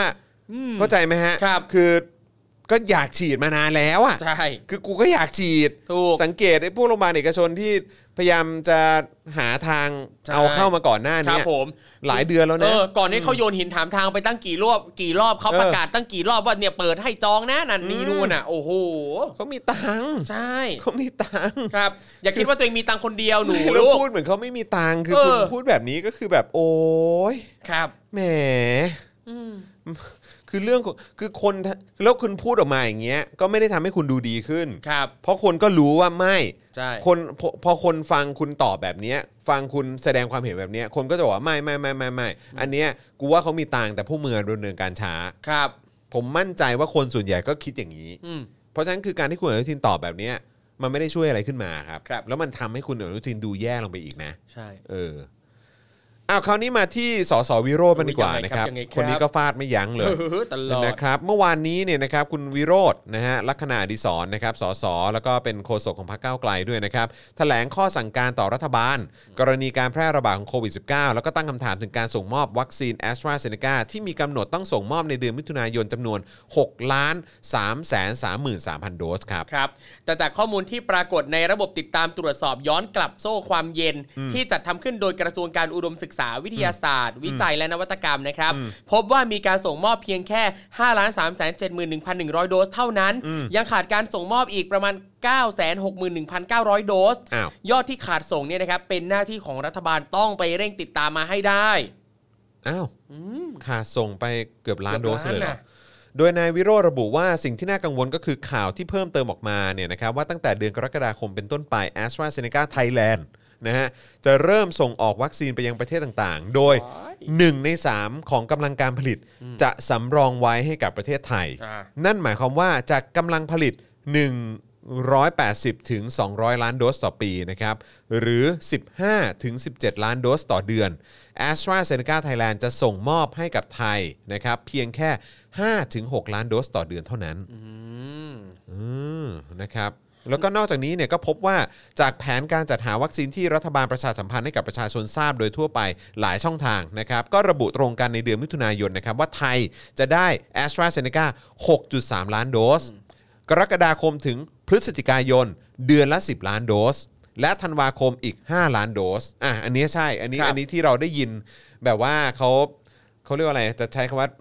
สาธยาย ครับผม ผ่านเอ่อสื่อมามานานมากเลยนะครั ครับ บ นะฮะแล้วก็บอกว่ารวมเป็น 61 ล้านโดส หากยึดตามแผนนี้เนี่ยเท่ากับว่า a s t r a z e ซ e c a ไม่สามารถส่งมอบวัคซีนได้ ตามแผนการส่งมอบที่รัฐบาลกำหนดได้แน่ ๆ นะ ครับทั้งนี้นะฮะในวันที่ 2 กรกฎาคมที่ผ่านมานะครับผอสถาบันวัคซีนแห่งชาติ ได้ออกมายอมรับแล้วครับว่า a s t r a z e ซ e c a Thailand คงไม่สามารถส่งมอบวัคซีนได้เดือนละ 10 ล้านโดสอ่าโดยระบุว่าสัญญาจัดซื้อเนี่ยไม่ได้ระบุจำน วน หืมสัญญาจัดซื้อไม่ได้ระบุจำนวนอ what เพียงกำหนดกรอบคร่าวๆเออคร่าวๆ ไว้ที่ 61 ล้านโดสต่อปีเท่านั้น อ๋อกรมควบคุมโรคเนี่ยได้ส่งเพียงแค่แผนการจัดการฉีดวัคซีนให้ a s t r a z e ซ e c a Thailand รับทราบที่เดือนละ 10 ล้านโดส ซึ่ง a s t r a z e ซ e c a Thailand ก็ไม่ได้ปฏิเสธ นะคุณวิโรจน์เขาบอกว่าถ้ารัฐบาลไปทำสัญญาแบบนี้จริงเนี่ยก็ถือว่าเป็นการหละหลวมใหญ่หลวงมากนะครับหละหลวมใหญ่หลวงมากนะครับ จริ สัญญาที่มีแค่กำหนดกรอบตัวตัว สัญญาที่มีแค่กำหนดกรอบตัวเลขคร่าวๆ แล้วอย่างนี้ จะวางแผนการฉีดวัคซีนให้เกิดประสิทธิภาพได้อย่างไร ทั้งๆทที่รัฐบาลไทยอุดหนุนเงินตั้ง 600 ล้านบาท ครับ นะครับซึ่งเป็นเงินภาษีของประชาชน ให้กับบริษัทสยามไบโอไซเอนซ์จำกัด เพื่อเพิ่มศักยภาพการผลิตวัคซีนชนิดไวรัลเวกเตอร์ให้กับประเทศไทย ครับ ใช่ไหมฮะ ครับ โดยหนึ่งในเงื่อนไขที่ปรากฏในหนังสือเรื่องผลการพิจารณาของคณะกรรมการกลั่นกรองการใช้จ่ายเงินกู้ ในคราวประชุมครั้งที่ 17 ปี 2563 นะครับ ลงวันที่ 24 สิงหา 63 เนี่ยนะครับ ระบุไว้ชัดเจนครับว่า เพื่อให้ประเทศไทยได้รับสิทธิ์ในการซื้อวัคซีน ที่ผลิตโดยผู้ผลิตในไทยเป็นอันดับแรกตามจำนวนความต้องการ และวัคซีนที่เหลือบริษัทแอสตราเซเนกาวางเป้าหมายในการกระจายให้กับประเทศอื่นในภูมิภาคนี้ ซึ่งต่อมาเมื่อวันที่ 25 สิงหาคม 63 นะครับ ก็ได้มีมติคอรมออนุมัติงบกลางของงบประมาณประจำปี 63 อุดหนุนให้กับบริษัทสยามสยามไบโอไซน์จำกัด หลาย ๆ ครั้งเนี่ยก็เราจะได้ยินคำว่างบกลางนะครับ ครับ อืมนะฮะเพราะฉะนั้นก็เอิ่มของปี 64 และของปี 65 นะค ครั รับบ ก็น่าสนใจนะครับ เราก็ควรจะจับตาดูงบกลางกันให้ดีๆนะครับ ครับ อืมนะฮะ อ่ะคุณวิโรจน์เนี่ยก็ยังยืนยันนะครับว่าประเทศไทยมีความชอบธรรมที่จะได้รับวัคซีนจาก a s t r a z e ซ e c a Thailand ครับ เดือนละ 10 ล้านโดสนะครับ ส่วนที่เหลืออีก 5-6 ล้านโดส a s t r a z e ซ e c a Thailand จึงสามารถนำไปส่งออกได้ ครับ การที่ a s t r a z e ซ e c a Thailand จะส่งมอบให้กับประเทศไทยเพียงแค่ 5 ล้านโดสต่อเดือนเนี่ยเป็นการไม่ยุติธรรมต่อประชาชน ผู้เป็นเจ้าของเงิน 600 ล้านบาทนะครับนะฮะแล้วก็เรียกร้องให้รัฐบาลต้องเปิดเผยสัญญา ระหว่างรัฐบาลไทยกับ a s t r a z e ซ e c a Thailand ว่ามีเงื่อนไขนี้บรรจุอยู่หรือไม่ ครับ ถ้าไม่มีเท่ากับว่ารัฐบาลเอาเงินภาษีประชาชน 600 ล้านบาท ไปอุดหนุนเอกชน โดยไม่ได้ทำตามเงื่อนไขตามที่ได้แจ้งให้กับประชาชนทราบ ซึ่งหากไม่สามารถชี้แจงได้ อาจเข้าข่ายการทุจริตต่อหน้าที่อย่างร้ายแรงนะครับ เออ คุณผู้ชมรู้สึกไงล่ะ คุณคุณคุณผู้ชมรู้สึกไหมว่ามันมันประชาชนควรจะเห็นสัญญาปะ ครับ ใช่ ประชาชนควรจะเห็นสัญญาปะคิดว่ายังไง ทุกคนคิดว่ายังไง คิดว่า จริง คิดว่าเราควรจะ คือ แต่ว่าแต่ว่าโอเคมันก็อาจจะมีเอ่อคือคือประเด็นเนี่ย คือเราจะไปขอสัญญาจาก a s t r a z e ซ e c a เนี่ยในมุมผมเนี่ยมันยาก ครับ เพราะว่ามันน่าจะมีไอ้เขาเรียกว่าอะไรนะ แบบคล้ายๆ non disclosure agreement น่ะ ครับ N- NDA ใช่ไหม ครับ non disclosure ag- เอ่อ agreement ซึ่งก็คือเหมือนประมาณว่าอ่ะโอเค เราทำสัญญากันนะแต่คุณห้ามเอารายละเอียดของสัญญาของเราอ่ะไปคุยกับใครนะ ครับ อย่าไปบอกใครนะ คุณเปิดเผยไม่ได้นะ คือแบบว่าคุณจะอะไรมาก็ตามอ่ะ คุณจะโดนจี้โดนอะไรมาก็ตามอ่ะ คุณไม่ได้ ถ้า ครับ เกิดว่าคุณเอาข้อมูล คือถ้าข้อมูลในสัญญาเนี่ยมันเปิดเผยหลุดออกมาจากฝั่งคุณน่ะ ครับ ก็คือคุณต้องรับผิดชอบ อืม ใช่ไหมฮะ ซึ่งก็อาจจะมีแบบค่าเสียหายแบบ ครับ กี่ล้าน กี่พันล้านอะไรก็ว่ากันไปอะไรอย่างเงี้ย แต่ว่าผมมีความรู้สึกว่ารัฐบาลไทยอ่ะมีเขาเรียกว่าอะไรข้อผูกมัดอ่ะที่ต้องชี้แจงกับประชาชนนะ ครับ ใช่ แล้วโดยเฉพาะในวิกฤตการณ์แบบเนี้ยเรื่องของการที่มีโรคระบาดที่ ครับ ร้ายแรงขนาด ครั นี้ บ แล้วก็เงินที่เกี่ยวข้องกับวัคซีนที่จะเอามาใช้เอ่อกับประชาชนที่จะทำให้ประชาชนมีคุณภาพชีวิตที่ดีขึ้นปลอดภัย อะไรแบบเนี้ยคือสิ่งเหล่านี้มันมันเหมือนเป็นเป็นส่วนสำคัญเลยแหละ ที่จะทำให้ให้ประเทศมันกลับมาเอ่อเดินหน้าต่อไปได้ ครับ อะแล้วถ้าเกิดว่าคุณปกปิดไอ้รายละเอียดสัญญาแบบนี้เนี่ย ครับ มันไม่โอเคนะฮะ ใช่ หรือหรือว่าเขาอาจจะมองว่าเรื่องอะไรสัญญาต่างๆเนี่ย อ๋อ เป็นเรื่องทางวิชาการ พวกเราไม่เกี่ยวเราไม่ต้องไปวิพากษ์วิจารณ์ ไม่ได้สิ ไม่ได้ดิ ไม่แล้วคือคือผมว่าอาจจะต้องคงต้องมีการฟ้องหรือต้องมีอะไรสักอย่างอะ ครั ที่ บ ที่ต้องทำให้ท้ายสุดรัฐบาลต้องเปิดเผยอะ ครับ เออนะฮะแต่ว่า ผมก็รู้สึกไม่แปลกใจอะที่เขาที่เขาไม่ไม่พยายามแบบปิดปิดเงียบๆไว้อะ ครับ เออ เพราะว่าคือถ้าถ้าหลุดออกมาตอนเนี้ย ก็คงก็คงมีเรื่องให้ด่าอีกอะ อื้อหือ ใช่ไหมอะ มี เนอะ มีเว้นแต่ละวัน แน่ๆอะผมว่ามันมาแน่ ซึ่งอ่ะรีบๆหลุดมาเถอะ เออ พร้อมด่าแล้ว หลุดมาเลย อืม หลุดมาเลย มาเลย นะค พร้ รั อบ ม นะฮะอ่ะโอเคนะครับ แล้วก็มีอีกเรื่องอัปเดตก็คือเขาคลายล็อกงานก่อสร้าง 4 ประเภทใช่ไหม เออค ใน รับผม กทม ปริมณฑลใช่ไหมครับ ก็ ครับ มีอะไรการก่อสร้างเอ่อใต้ดินที่มีความลึก ครับ อะไรแบบนี้การก่อสร้างชั้นใต้ดินที่ยังไม่ได้เทปูน ปิดล้อม ไฟสัญญาณจราจรแบเรียร์กั้นช่องจราจรแผ่นเหล็กปิดงานก่อสร้างบนผิวจราจร โรงพยาบาลสนาม โรงพยาบาลสถานพยาบาล หรือว่าสถานที่ก่อสร้างอื่นๆที่ใช้เป็นประโยชน์ในการควบคุมโรค พวกนี้เนี่ยก็ได้รับการผ่อนคลาย ครับผม ให้สามารถกลับมาทำได้ ครับ นะครับแต่วันก่อนตลกดีนะที่มี อะไรอะ แบบวิวาทะบ้างหรืออะไรสักอย่างที่แบบ อะไรอะ ว่าถ่ายรูปแบบว่า แต่มีมีสถานที่หนึ่งอ่ะเขาเขาเขาเขาไม่หยุดก่อสร้าง อ๋อโอเค นึกออกใช่ไหม โเคา get- นึกออกใช่ไหม get it เก็ตใช่ไหม Yeah โอเค อันนั้นน่ะ เอ หยุด อ ไม่ได้ นั่นแหละ หยุด หยุดไม่ได้ ห ห ยุ ยุ ด ด ไม่ได้ ไม่ เอ ได้หรอก อเอาใหญ่เลยนะ เอาใหญ่เลยนะ ไม่หยุดเลยนะ เอาสร้างไปดิสร้างไป เออ มีโอทีอะไรเงี้ยเหรอ ใช่ go ahead เออ go ahead สงสัยตรงนั้นเขาจะไม่มีการแพร่ระบาด ไม่มีปลอดภัยปลอดภัยปลอดภัยดิอืมเผลอๆคนงานในนั้นฉีดไฟเซอร์หมดละ เฮ้ยโอ้แม่งโอ้แม่งโคตรเซ็งงี้ก็ได้ด้วยเหรอเออ โอ้ย นะ ได้ ครับ หมดอะไรก็เกิดขึ้นได้ที่ประเทศนี้นะ ค ค รั รั บบ ผม อ่าได้เวลาละหมดยกละเออ ครับ นะฮะอ่ะเติมพลังให้กับพวกเราหน่อย มา ค ครัรับบ มา ทางบัญชี ครับมาครับ เอ่อกสิกรไทยนะครับ0 6 9 8 9 7 5 5 3 9 หรือสแกนเคอร์โคดนะครับ ครับ ผมนะฮะอ๋อก็ถือว่าเป็นการเอ่อโอนต้อนรับมิสเตอร์ไฟเซอร์ของเรา อ๋อก ลับมา thank you เออนะครับเนี่ยเอ่อตั้งแต่นี้คงจะมีฉายานี้ไปอีกพักใหญ่ มิสเตอร์ไฟเซอร์ ครับ นะครับ จนกว่าไฟเซอร์จะเข้าประเทศไทย เออ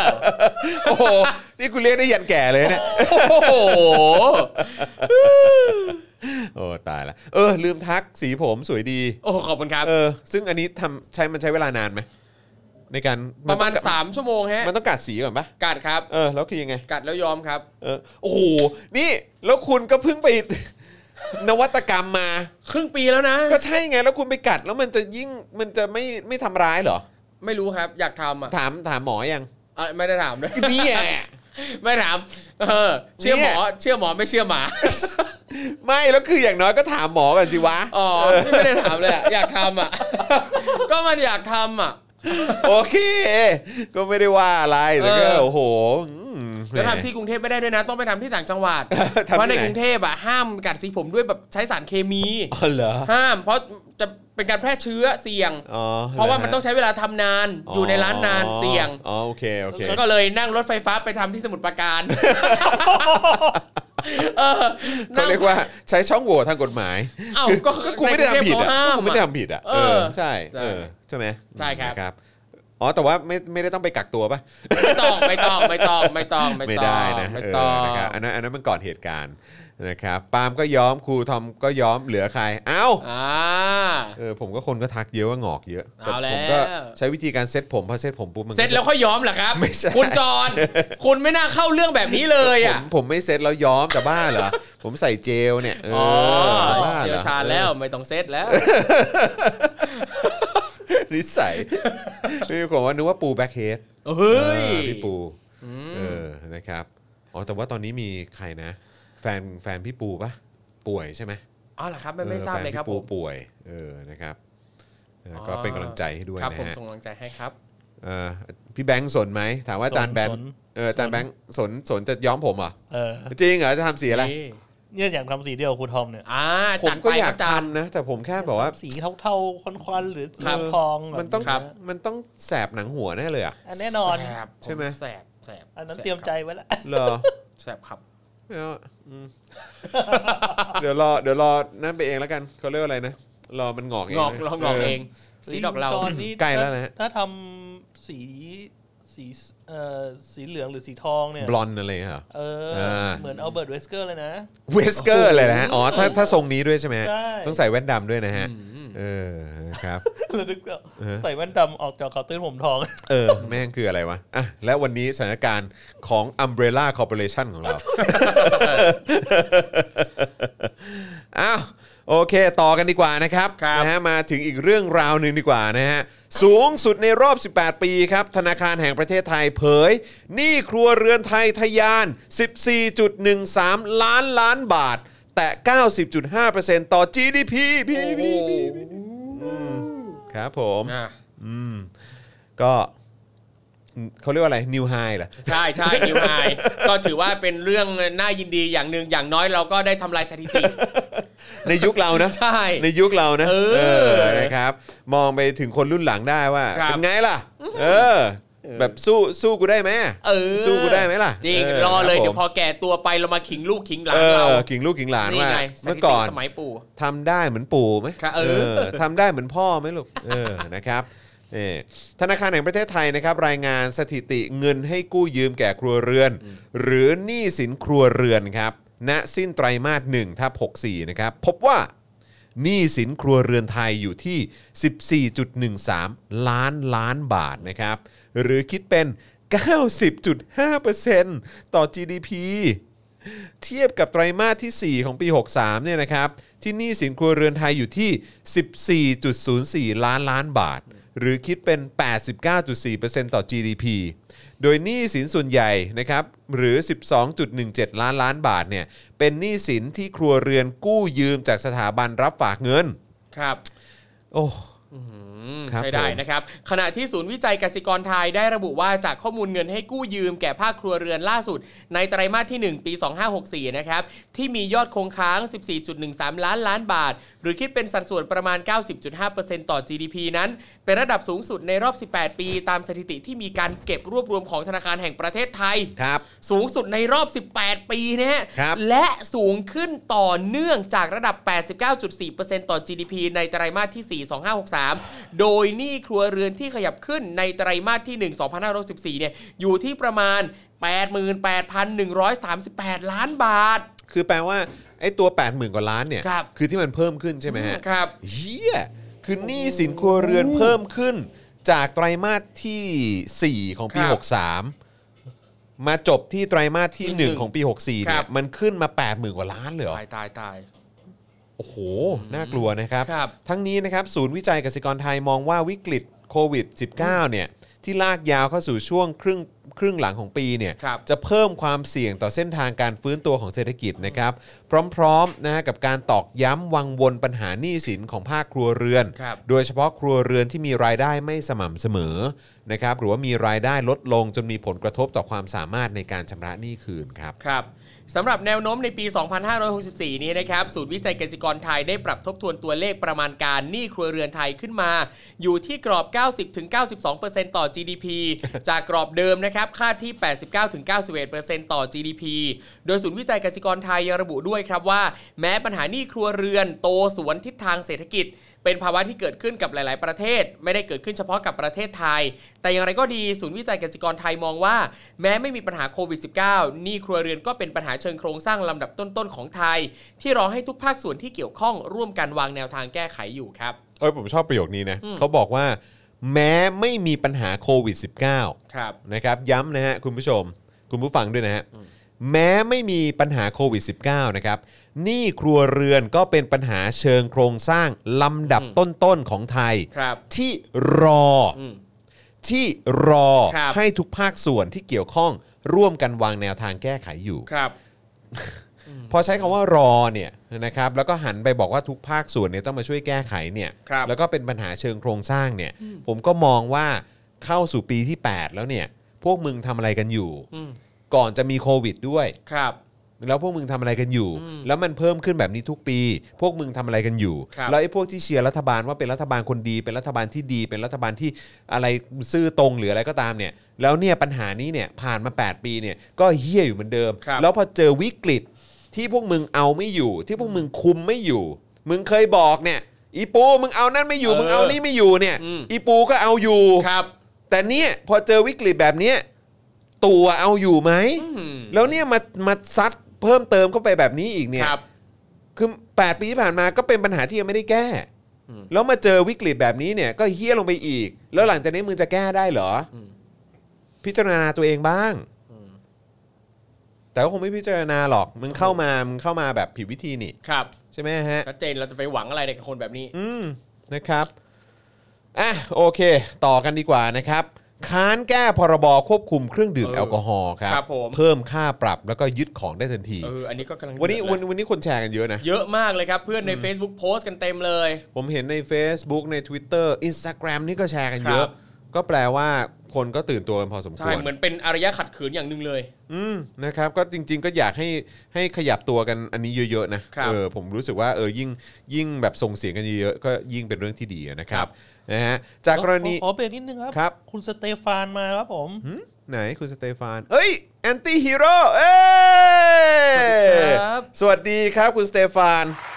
โอ้ คุณสเตฟาน ครับผม คุณ ส ส วัส เต ดีครับ ฟานช่องแอนตี้ฮีโร่ไทยแลนด์ สวัสดีครับ สวัสดีครับ สวัสดีครับ โอ้โห ก็ติดตามการวิเคราะห์นะครับเอ่อเกมกีฬาแล้วก็เมนูอาหารอร่อยๆ ของคุณส ครับ เต ผม ฟานอยู่นะครับผมนะฮะขอบคุณมากเลยนะครับนะฮะขอบคุณมากนะครับนะยังไงก็เป็นกำลังใจให้นะครับ แล้วก็เอ่อช่วยวิเคราะห์อาร์เซนอลบ่อยๆ นะครับ นะ ฮะด่าได้เลยครับ ผมชอบให้ด่าครับนะฮะ อ่า ผมแบบชอบการแบบวิเคราะห์แบบแบบเขาเรียกว่าอะไรแบบมองมองตามความเป็นจริงะ อ่า เออ ถูกต้อง แล้วเวลาฟังปุ๊บก็เออ ไม่เถียง ครับ อืมชอบ ครับ ด่ามันเยอะๆ เออ อะไรแบบนี้นะครับ ฝากคุณสเตฟานด้วยนะครับ เย่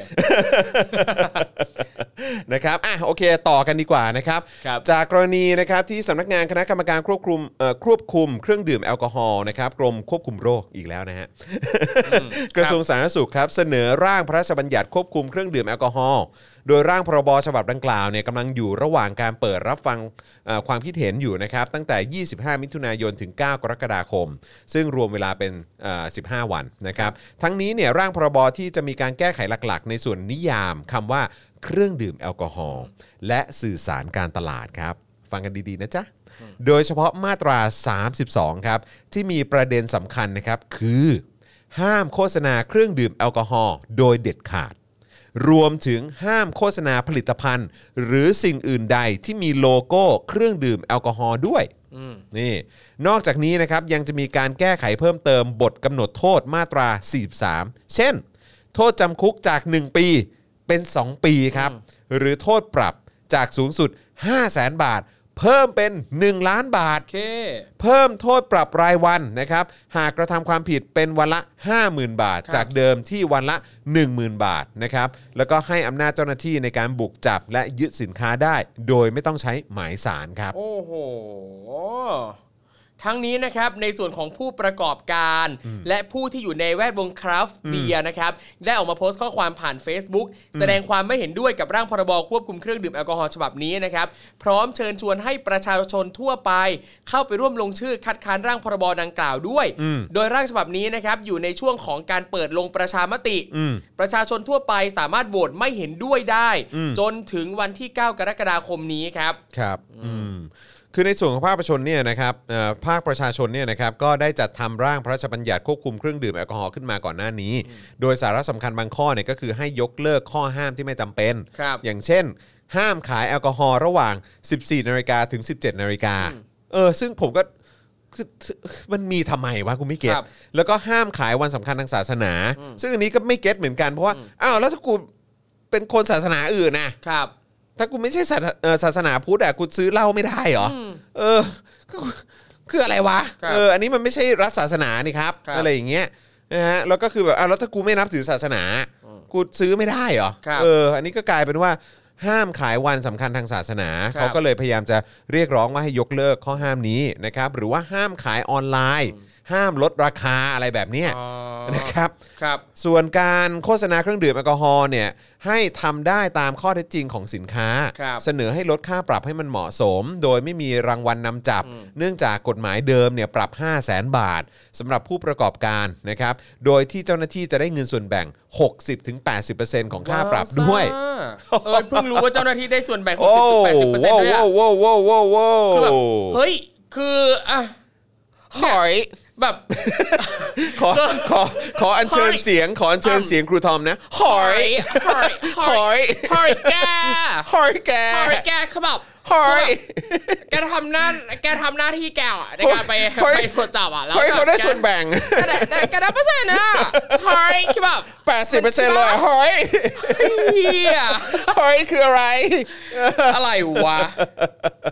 เออ เหมือนนึกนึกนึกถึงเหมือนช่วงปีก่อนอะที่มันเคยมีข่าวว่าตำรวจปฏิบัติหน้าที่ก็เลย ครับ ได้รับรางวัลนะเออ ครับผม แบบนั้นอะ ก็ก็ตอนนั้นก็หอย เฮ้ยแกคุณบอบ ครับผมนี่ เออ คุณคุณดาบอกว่าเย็ดเปียดโอ้ ครับ เออแต่เนี่ยผมเออผมตอนแรกผมเคยคุยในคลับเฮาส์นะครับ แล้วก็มีนักกฎหมายท่านหนึ่งที่เขาบอกว่าเขาเนี่ยเอ่อได้มีโอกาสไปร่วมร่างตรงเอ่อกฎหมายเรื่องเกี่ยวกับห้ามขายในวันสำคัญทางศาสนาด้วยอะไรเงี้ยเขาให้เหตุผลว่า ว่า คือจริงๆ แล้วเนี่ยเอ่อทางทางหน่วยงานเนี่ยเขาก็ต้องการจะลดเอ่อปริมาณลดอุบัติเหตุ อืม แล้วทีเนี้ยเขาบอกว่าจากสถิติเนี่ยนะครับ ในช่วงวันสำคัญทางศาสนาเนี่ย อืม เป็นช่วงที่เอ่อช่วงช่วงประเพณีช่วงงานสำคัญอะไรพวกเนี้ยเป็นช่วงที่มีอุบัติเหตุเยอะ อืม อ่าและเขาก็มองว่า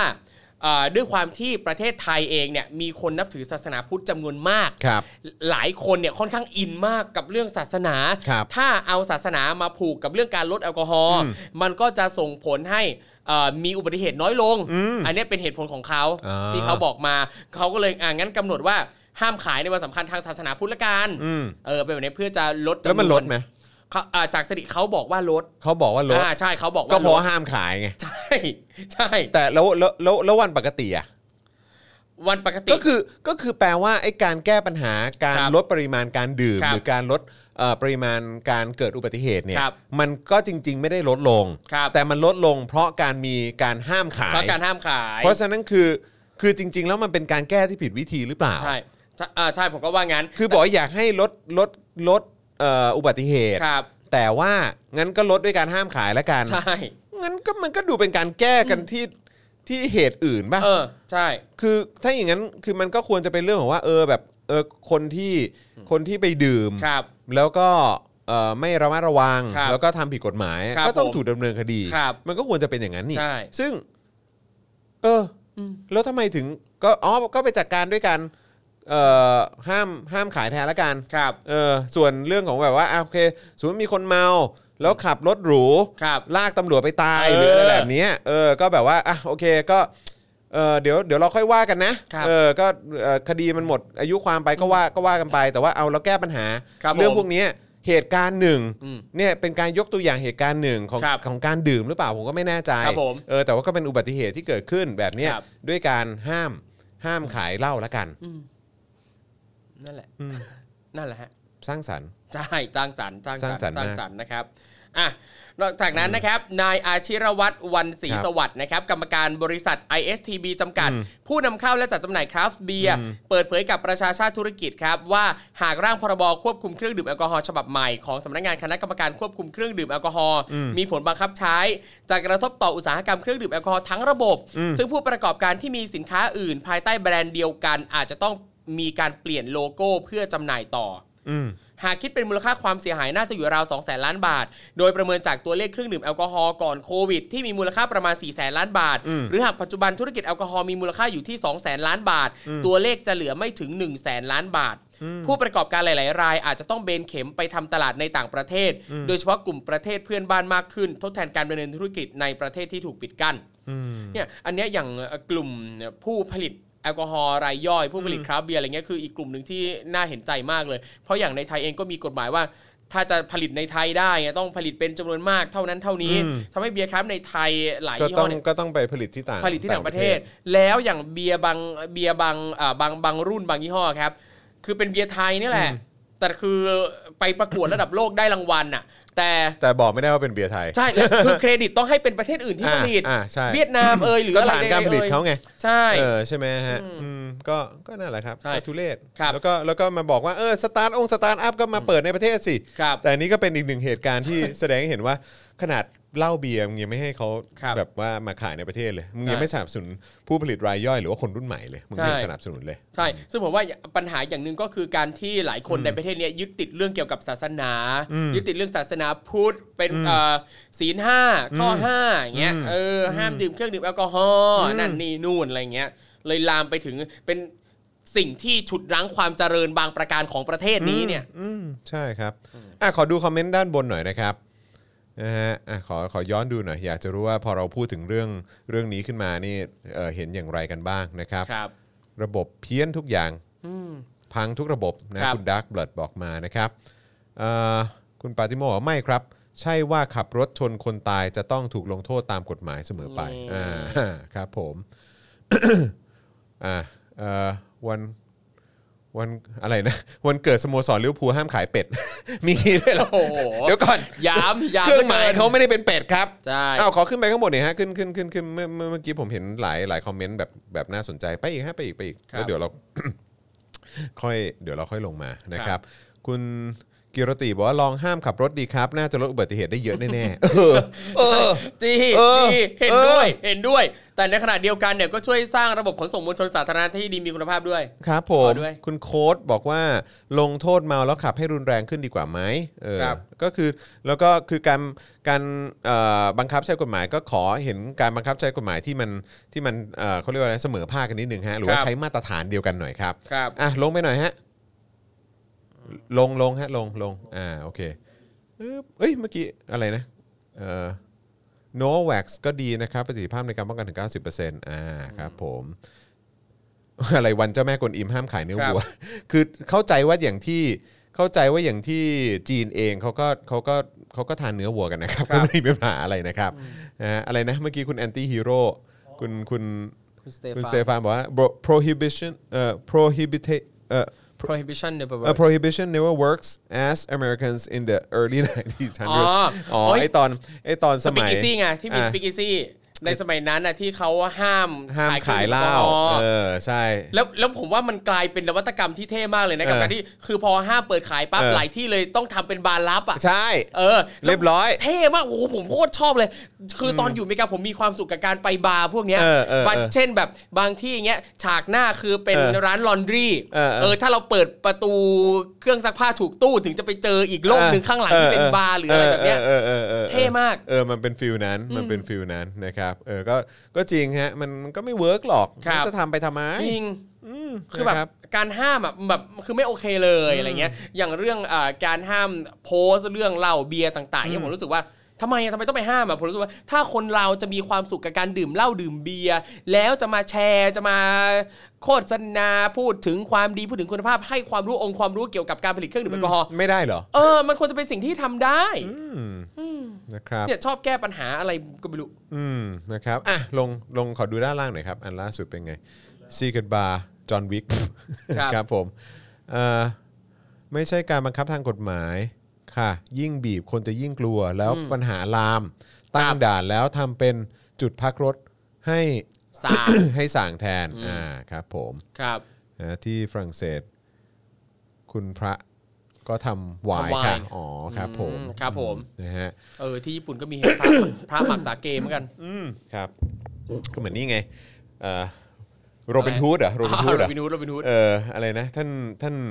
ท่านพักชื่อเขาชื่อพักทักทักป่ะทัก เอ้ยผมจำไม่ได้ เออที่เป็นที่เป็นพระอะที่เป็นพระแล้วก็แบบว่าเหมือนแบบชอบเมาเหล้าตลอดเวล า อ๋อ ครับ ก็ ก็ ฟิลนั้นเอออ่ าพระไทยหลาย ๆ รูปก็ เป็น ครับโถ เออนะค ใช่ รับ โอ้ยพระไทยเนี่ยหลายรูปเถอะ ทำไม กิ ฮะ เหล้าดูดยาเยอะแยะจะตายคนยังกราบไหว้บูชาเลย เออจริงนะครับอ่าโอเคนะครับ คราวนี้มาต่อกันดีกว่านะครับตำรวจจ่อชงสารถอนประกัน 5 แกนนำม็อบราษฎรนะครับ บอกว่าชุมนุมผิดเงื่อนไขครับ ครับ อืมนะฮะก็จากการชุมนุมในช่วงสัปดาห์ที่ผ่านมาเนี่ยนะครับ ล่าสุดเมื่อวานนี้ครับ กลับมาแล้ว มาอีก พลแล้วตำรวจตรีปิยะตะวิชัย มาตลอดมา นะฮะ บ่อยเลย รองผู้บัญชาการตำรวจนครบาลนะครับ เปิดเผยถึงภาพรวมสถานการณ์การชุมนุมนะครับว่า ภาพรวมของการชุมนุมของมวลชนทุกกลุ่มอยู่ในเกณฑ์ดี ครับ นี่มีการมาประเมินกันด้วยเหรอ ครับผม แต่พนักงานสอบสวนก็ยังคงต้องสืบสวน สอบสวน รวบรวมพยานหลักฐาน ถอดเทปคำปราศัย และดูพฤติกรรมของมวลชนทั้ง 3 กลุ่ม ครับสามกลุ่มที่ว่านะครับก็ได้แก่กลุ่มของนายนิติธรล้ำเหลือ หรือทนายนกเขาวแกนนำกลุ่มประชาชนคนไทย ครับ กลุ่มของนายจตุพรพรหมพันธ์แกนนำกลุ่มไทยไม่ทน จ้ะ และกลุ่มของนายสมบัติบุญงามอนงค์หรือบอกลายจุดที่จัดกิจกรรมแฟลชม็อบสมบัติทัวร์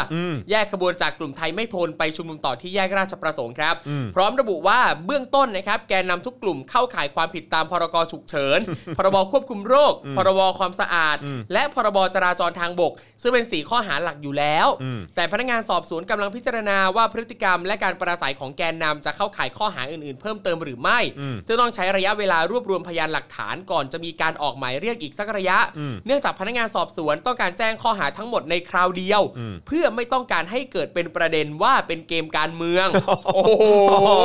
อ้าวไม่การเมืองเลย คือไม่อยากให้ถูกมองว่าเป็นเกมการเมือง ครับ เหรอจ๊ะ um equal เฮ้ยเฮ้ย หอยแกใช่เปล่า นะฮะ หอยไม่ออกรู้ เดี๋ยวเดี๋ยวอาจจะต้องขอขอขออัญเชิญพี่หนุ่มด้วยนะฮะ ครับ พี่หนุ่มกัญชัยนะฮะ อุ้ยอุ้ยอุ้ยอุ้ยอุ้ยอุ้ยอุ้ยอุ้ยเกมการเมือง เออ เกมการเมือง กลัวว่าจะถูกมองว่าเกมการเมือง ครับ ส่วนกระแสข่าวว่าตำรวจได้ยื่นเพิกถอนการประกันตัวแกนนำกลุ่มราษฎรที่ได้รับการประกันตัวออกมาเนี่ยนะครับ โดยติดเงื่อนไขสารที่ต้องไม่ทำกิจกรรมที่กระทบความเสื่อมเสียต่อสถาบันพระมหากษัตริย์ และไม่ร่วมการชุมนุมที่อาจก่อให้เกิดความวุ่นวายในบ้านเมืองนั้น ล่าสุดพลตำรวจตรีสุคุณ พรหมมายนนะครับ รองผู้บัญชาการตำรวจนครบาลนะครับที่ดูแลเรื่องนี้เนี่ยก็เปิดเผยว่าพนักงานสอบสวนเนี่ยได้พิจารณาพฤติกรรมของแกนนำที่ได้รับการประกันตัว โดยติดเงื่อนไขสารแล้วพบว่า มีแกนนำที่ฝ่าฝืนเงื่อนไข 5 คน ไม่ว่าจะเป็นพฤติกรรมการร่วมชุมนุมในลักษณะมั่วสุม หรือแม้แต่การปราศัยพาดพิงที่เข้าข่ายละเมิดเงื่อนไขสารซึ่งทางตำรวจเนี่ยก็ได้มีการเตือนผ่านทุกช่องทาง แต่ก็ยังมีการฝ่าฝืนละเมิดเงื่อนไขที่สารตั้งไว้ ครับดังนั้นนะครับพนักงานสอบสวนจึงได้ยื่นคำขอเพิกถอนประกันแกนน ครับ ำโดยส่งให้พนักงานอายการเรียบร้อยแล้ว และ ครับ อยู่ในขั้นตอนการดำเนินการของพนักงานอายการ โดยยังไม่ขอเปิดเผยรายละเอียดว่ามีใครบ้างครับสำหรับกลุ่มแกนนำกลุ่มราษฎรที่ได้รับการประกันตัว และติดเงื่อนไขนั้น ได้แก่ภัยจตุพัฒน์บุญพัทรรักษานะครับรุ้งปนัสยาสิทธิจิรวัฒนกุลนะครับไม้พานุพงษ์จัดนอก อืม แอมมี่ชัยอมรแก้ววิบูลย์พันธ์เพนกวินพาริชชีวารักษ์ ทนายอานนท์นำพา หมอลำแบงค์ปฏิวัติสาหร่ายแย้ม นายสมยศพฤกษาเกษมสุข และนายพัสราวลีธนกิจวิบูลย์ผล ซึ่งทั้งหมดถูกดำเนินคดีตามมาตรา 112 และมาตรา 116 ยุยงปลุกปั่นครับ อืมครับผมนะฮะก็ตามสไตล์ครับก็ ครับ ก็คิดไว้อยู่แล้วครับ คือแค่แค่ผมเชื่อว่า คือแค่แค่ออกมาสมมติมาร่วมการชุมนุมอ่ะไม่ได้ปราศัยด้วยซ้ำอ่ะก็โดน ใช่ ก็โดนครับ ใช่ ซึ่งมันผิดปกติอยู่แล้วนะฮะในสังคมที่บอกว่าเป็นประชาธิปไตย ค อ่ะ รับ นะครับ แต่การที่ประชาชนออกมาชุมนุม ออกมาส่งเสียงนะครับ ออกมาเรียกร้องออกมาแสดงเอ่อความคิดเห็นอะไรต่างๆ เนี่ยนะครับก็โดนคดีนะครับ แต่ไอ้ที่เขาบอกอะว่าโดนแน่ๆอยู่แล้วอะเนี่ย ครับ นะฮะที่เขาบอกไว้ใช่ไหมมันก็จะมีผิดพรกฉุกเฉินนะครับพรบควบคุมโรค ค พ รับ รบความสะอาด และพรบจราจรทางบก อันนี้คือเป็นเหมือนแบบเหมือนกฎหมายที่เขาใช้กับผู้ชุมนุมอยู่แล้วอะ อืม เพื่อ ครับ สร้างเพื่อเนี่ยแหละครับเพื่อ สำหรับผมอ่ะผมมีความรู้สึกว่าเออมันมันคือวิธีการทำให้ชีวิตมีความยากลำบากอ่ะ ครับ เพราะว่าคือแล้วก็ใช้โควิดเป็นตัวอ้างแหละ ครับ เออนะครับคืออันดับแรกเลยโควิดเป็นตัวอ้างว่าเออมันผิดพรกฉุกเฉินนะเราต้องใช้พรกฉุกเฉินเพื่อไว้ควบคุมโควิดไงพรบควบคุมโรคก็เอาไว้ควบคุมโควิดไงพรบความสะอาดอันนี้ก็คืออ่ะโอเคทั่วๆไปพรบจราจรก็คือถ้าลงถนนก็คือผิด ครับ จราจรอยู่แล้วใช่ไหมล่ะเออแต่คืออีพรกฉุกเฉินกับพรบควบคุมโรคเนี่ยคือแม่งใช้เพื่อคือใช้โควิดให้เป็นประโยชน์อะ ใช่ ในการที่จะทำให้ประชาชนเนี่ยแสดงความเห็นหรือว่าแสดงออกอย่างประชาธิปไตยใช้สิทธิเสรีภาพได้ไม่เต็มที่ ครับผม ซึ่งมันขัดกับการที่บอกว่าเราเป็นประเทศประชาธิปไตยอะครับ ครับ มันมันไร้สาระ ฮะ เอานะ เราอย่าไปมองว่าเป็นเกมการเมือง อ๋อก็เขาก็เขาก็บอกเขาไม่ต้องการให้เกิดประเด็นว่าเป็นเกมการเมืองอยู่แล้ว เออไม่การเมือง ครับ ครับ ครับผม ครับผมไม่การเมืองเลยหอม จ้าอืมนะครับ โอ้ ย โอ้ นะครับ อ่ะ โอเค นะครับ ครับ เดี๋ยวอีกข่าวหนึ่งเดี๋ยวผมเก็บไว้พรุ่งนี้แล้วกัน ได้ครับ นะครับนะ เพราะวันนี้นี่ก็มาทุ่มหนึ่งแล้วนะครับ ครับ นะ แต่ว่า เออ ก่อนเข้ารายการเนี่ย เมื่อกี้อย่างที่บอกไปว่าต้อนรับมิสเตอร์ไฟเซอร์กลับมา Yeah ใช่ไหมครับ จากสหรัฐอเมริกา พอกลับมาปุ๊บผมก็แน่นอนพาทัวร์บ้าน ครับ นะ ผม นะ ก็ไปดูแบบเฮ้ยที่นั่งใหม่นู่นนี่ อ่า ชวนครูทอมครูทอมมันนั่งดื่ม ครับ กาแฟกินข้าวกันไหม ครับผม แล้วพอดีครับร้านนี้ฮะ อ่า ตั้ง ตั้งฮกกี่ เออ นี่ ตั้ง นะ ฮ ฮะ กกี ตั้งฮกกี่นี่เขาก็เอ่อส่งอันนี้มาให้ ครับผม ส่งอาหารมาให้พวกเรานะครับ หลาย ซึ่ง อ จ ย่าง ริงๆเขาก็ได้บอกเหมือนกันว่าเออจริง ๆ ไม่ต้องโปรโมทนะ ครับ เพราะว่าคือเขาก็อยากจะสนับสนุนเราแต่เรา ครับ ก็รู้สึกว่าหุ้ยอาหารอร่อยมาก อ่า แล้วก็อยากจะให้คนแบบไปสนับสนุนกัน ครับ นะครับนะฮะทางตั้งฮกกี่ซึ่งอยู่ที่โชคชัย ครับ 4 ซอยอะไรนะ60 60 ใช่ไหมฮะเออเขาก็เอ่อส่งเมนูอาหารมาให้เยอะ ครับ นะครับนะนี่เห็นเขามีเป็น QR code ส่งฟรีด้วยเหรอ จริงเหรอมีมีเงื่อนไขว่าอะไรสำหรับส่งฟรีครับตัวเล็ก สั่งครบ200ครับส่ง ๆ ฟ อ๋อ รี สั่งครบ200 ส่งฟรี สั่งครบ ย่าน สอง ย่าน ร้อ โชคชัยสี่ อ่า นาคนิวาสวังหินและพื้นที่ใกล้เคียง อ๋ อ่าโอเค โอเค ก็ก็ก็อาจจะมีดอกจันนิดหน่อยนะครับ ฮะ ผม เออนะครับแต่ว่าก็สามารถไปอุดหนุนกันได้นะครับ ครับ เมนูที่ เอ่อเขาส่งมาให้ แล้วก็อร่อยมาก ครับผม นะครับ ที่ผมชอบเนี่ยก็เอ่อตัวเป็นบะหมี่กับเนื้อตุ๋นมั้ง อ่าบะหมี่เนื้อตุ๋ เนื้อน เนื้อใช่ไหมมันเป็นเนื้อ เนื้อเนื้อ ผมจำ ตุ๋น ได้ว่า ของคุณจอนกินเนื้อเนื้อ ใช่ ตุ๋น ใช่ ไป เนื้อตุ๋นแล้วก็ตัวตัวติ่มซำเขาอ่ะ อ๋อ มันคือห้าเก๋าปะที่เรากินอ่ะ ถ้ามีมี มันหรือมันคือมันคือห ห้า น้าเก่า เก่า หรือขนมจีบเกี๊ยวเกี๊ยว เกี๊ยว มันคือเกี๊ยวเออขอโทษฮะมันคือ เกี๊ เกี๊ย ยวว ฮะ น้ำน้ำจิ้มอะน้ำ น้ำจิ้มเด็ดเนาะ เออ น้ำจิ้มมันเหมือนเป็นเขาเรียกอะไรจิ๊กโฉเหรอหรือว่า ครับ อะไรจิ๊กโฉแล้วเขาก็มีแบบ มี พริก พริกมีอะไร มี ใดๆ กระเทียม ครับผม นะฮะแล้วก็คือใส่แล้วก็คงผสมมะนาวด้วยผมไม่แน่ใจคือ นะ แต่ว่า เป็นสูตรของเขา แต่แต่มันมันมันคล้ายๆน้ำจิ้มสุกี้เหมือนกันนะครับ เออแต่ว่าพอพอเอามาผสมกันแล้วก็เอามาจิ้ม ใช่ ทานกับเกี๊ยวอันเนี้ยเอออร่อยมาก ครับ เออนะ ใคร บ ที่ลองชิมไปแล้วเนี่ยอยากก๊อปสูตรไปวางขายตามร้านสะดวกซื้อนะครับ ไม่ได้นะครับอย่าก๊อปกันแบบนี้ เอ แต่ อ คิดแต่คิดว่ามันก็น่าจะยากอยู่นะ เพราะมัน ใช่ มันก็ต้องเป็นวัตถุดิบที่ค่อนข้างส ครั ด บผม ใช่ไหมฮะ แล้วก็ เออ ไก่ไก่คั่วพริกเกลือปะ เออ อันเนี้ยก็ดี เอ มาก อไข่ ดีมาก ไก่ไก่ไก่คั่วพริกเกลือ ครับ เออ ผม อันนี้อันนี้ก็เด็ดเหมือนกัน ใช่ แล้วนะครัก็บ เมื่อกี้ผมกินเป็นบะหมี่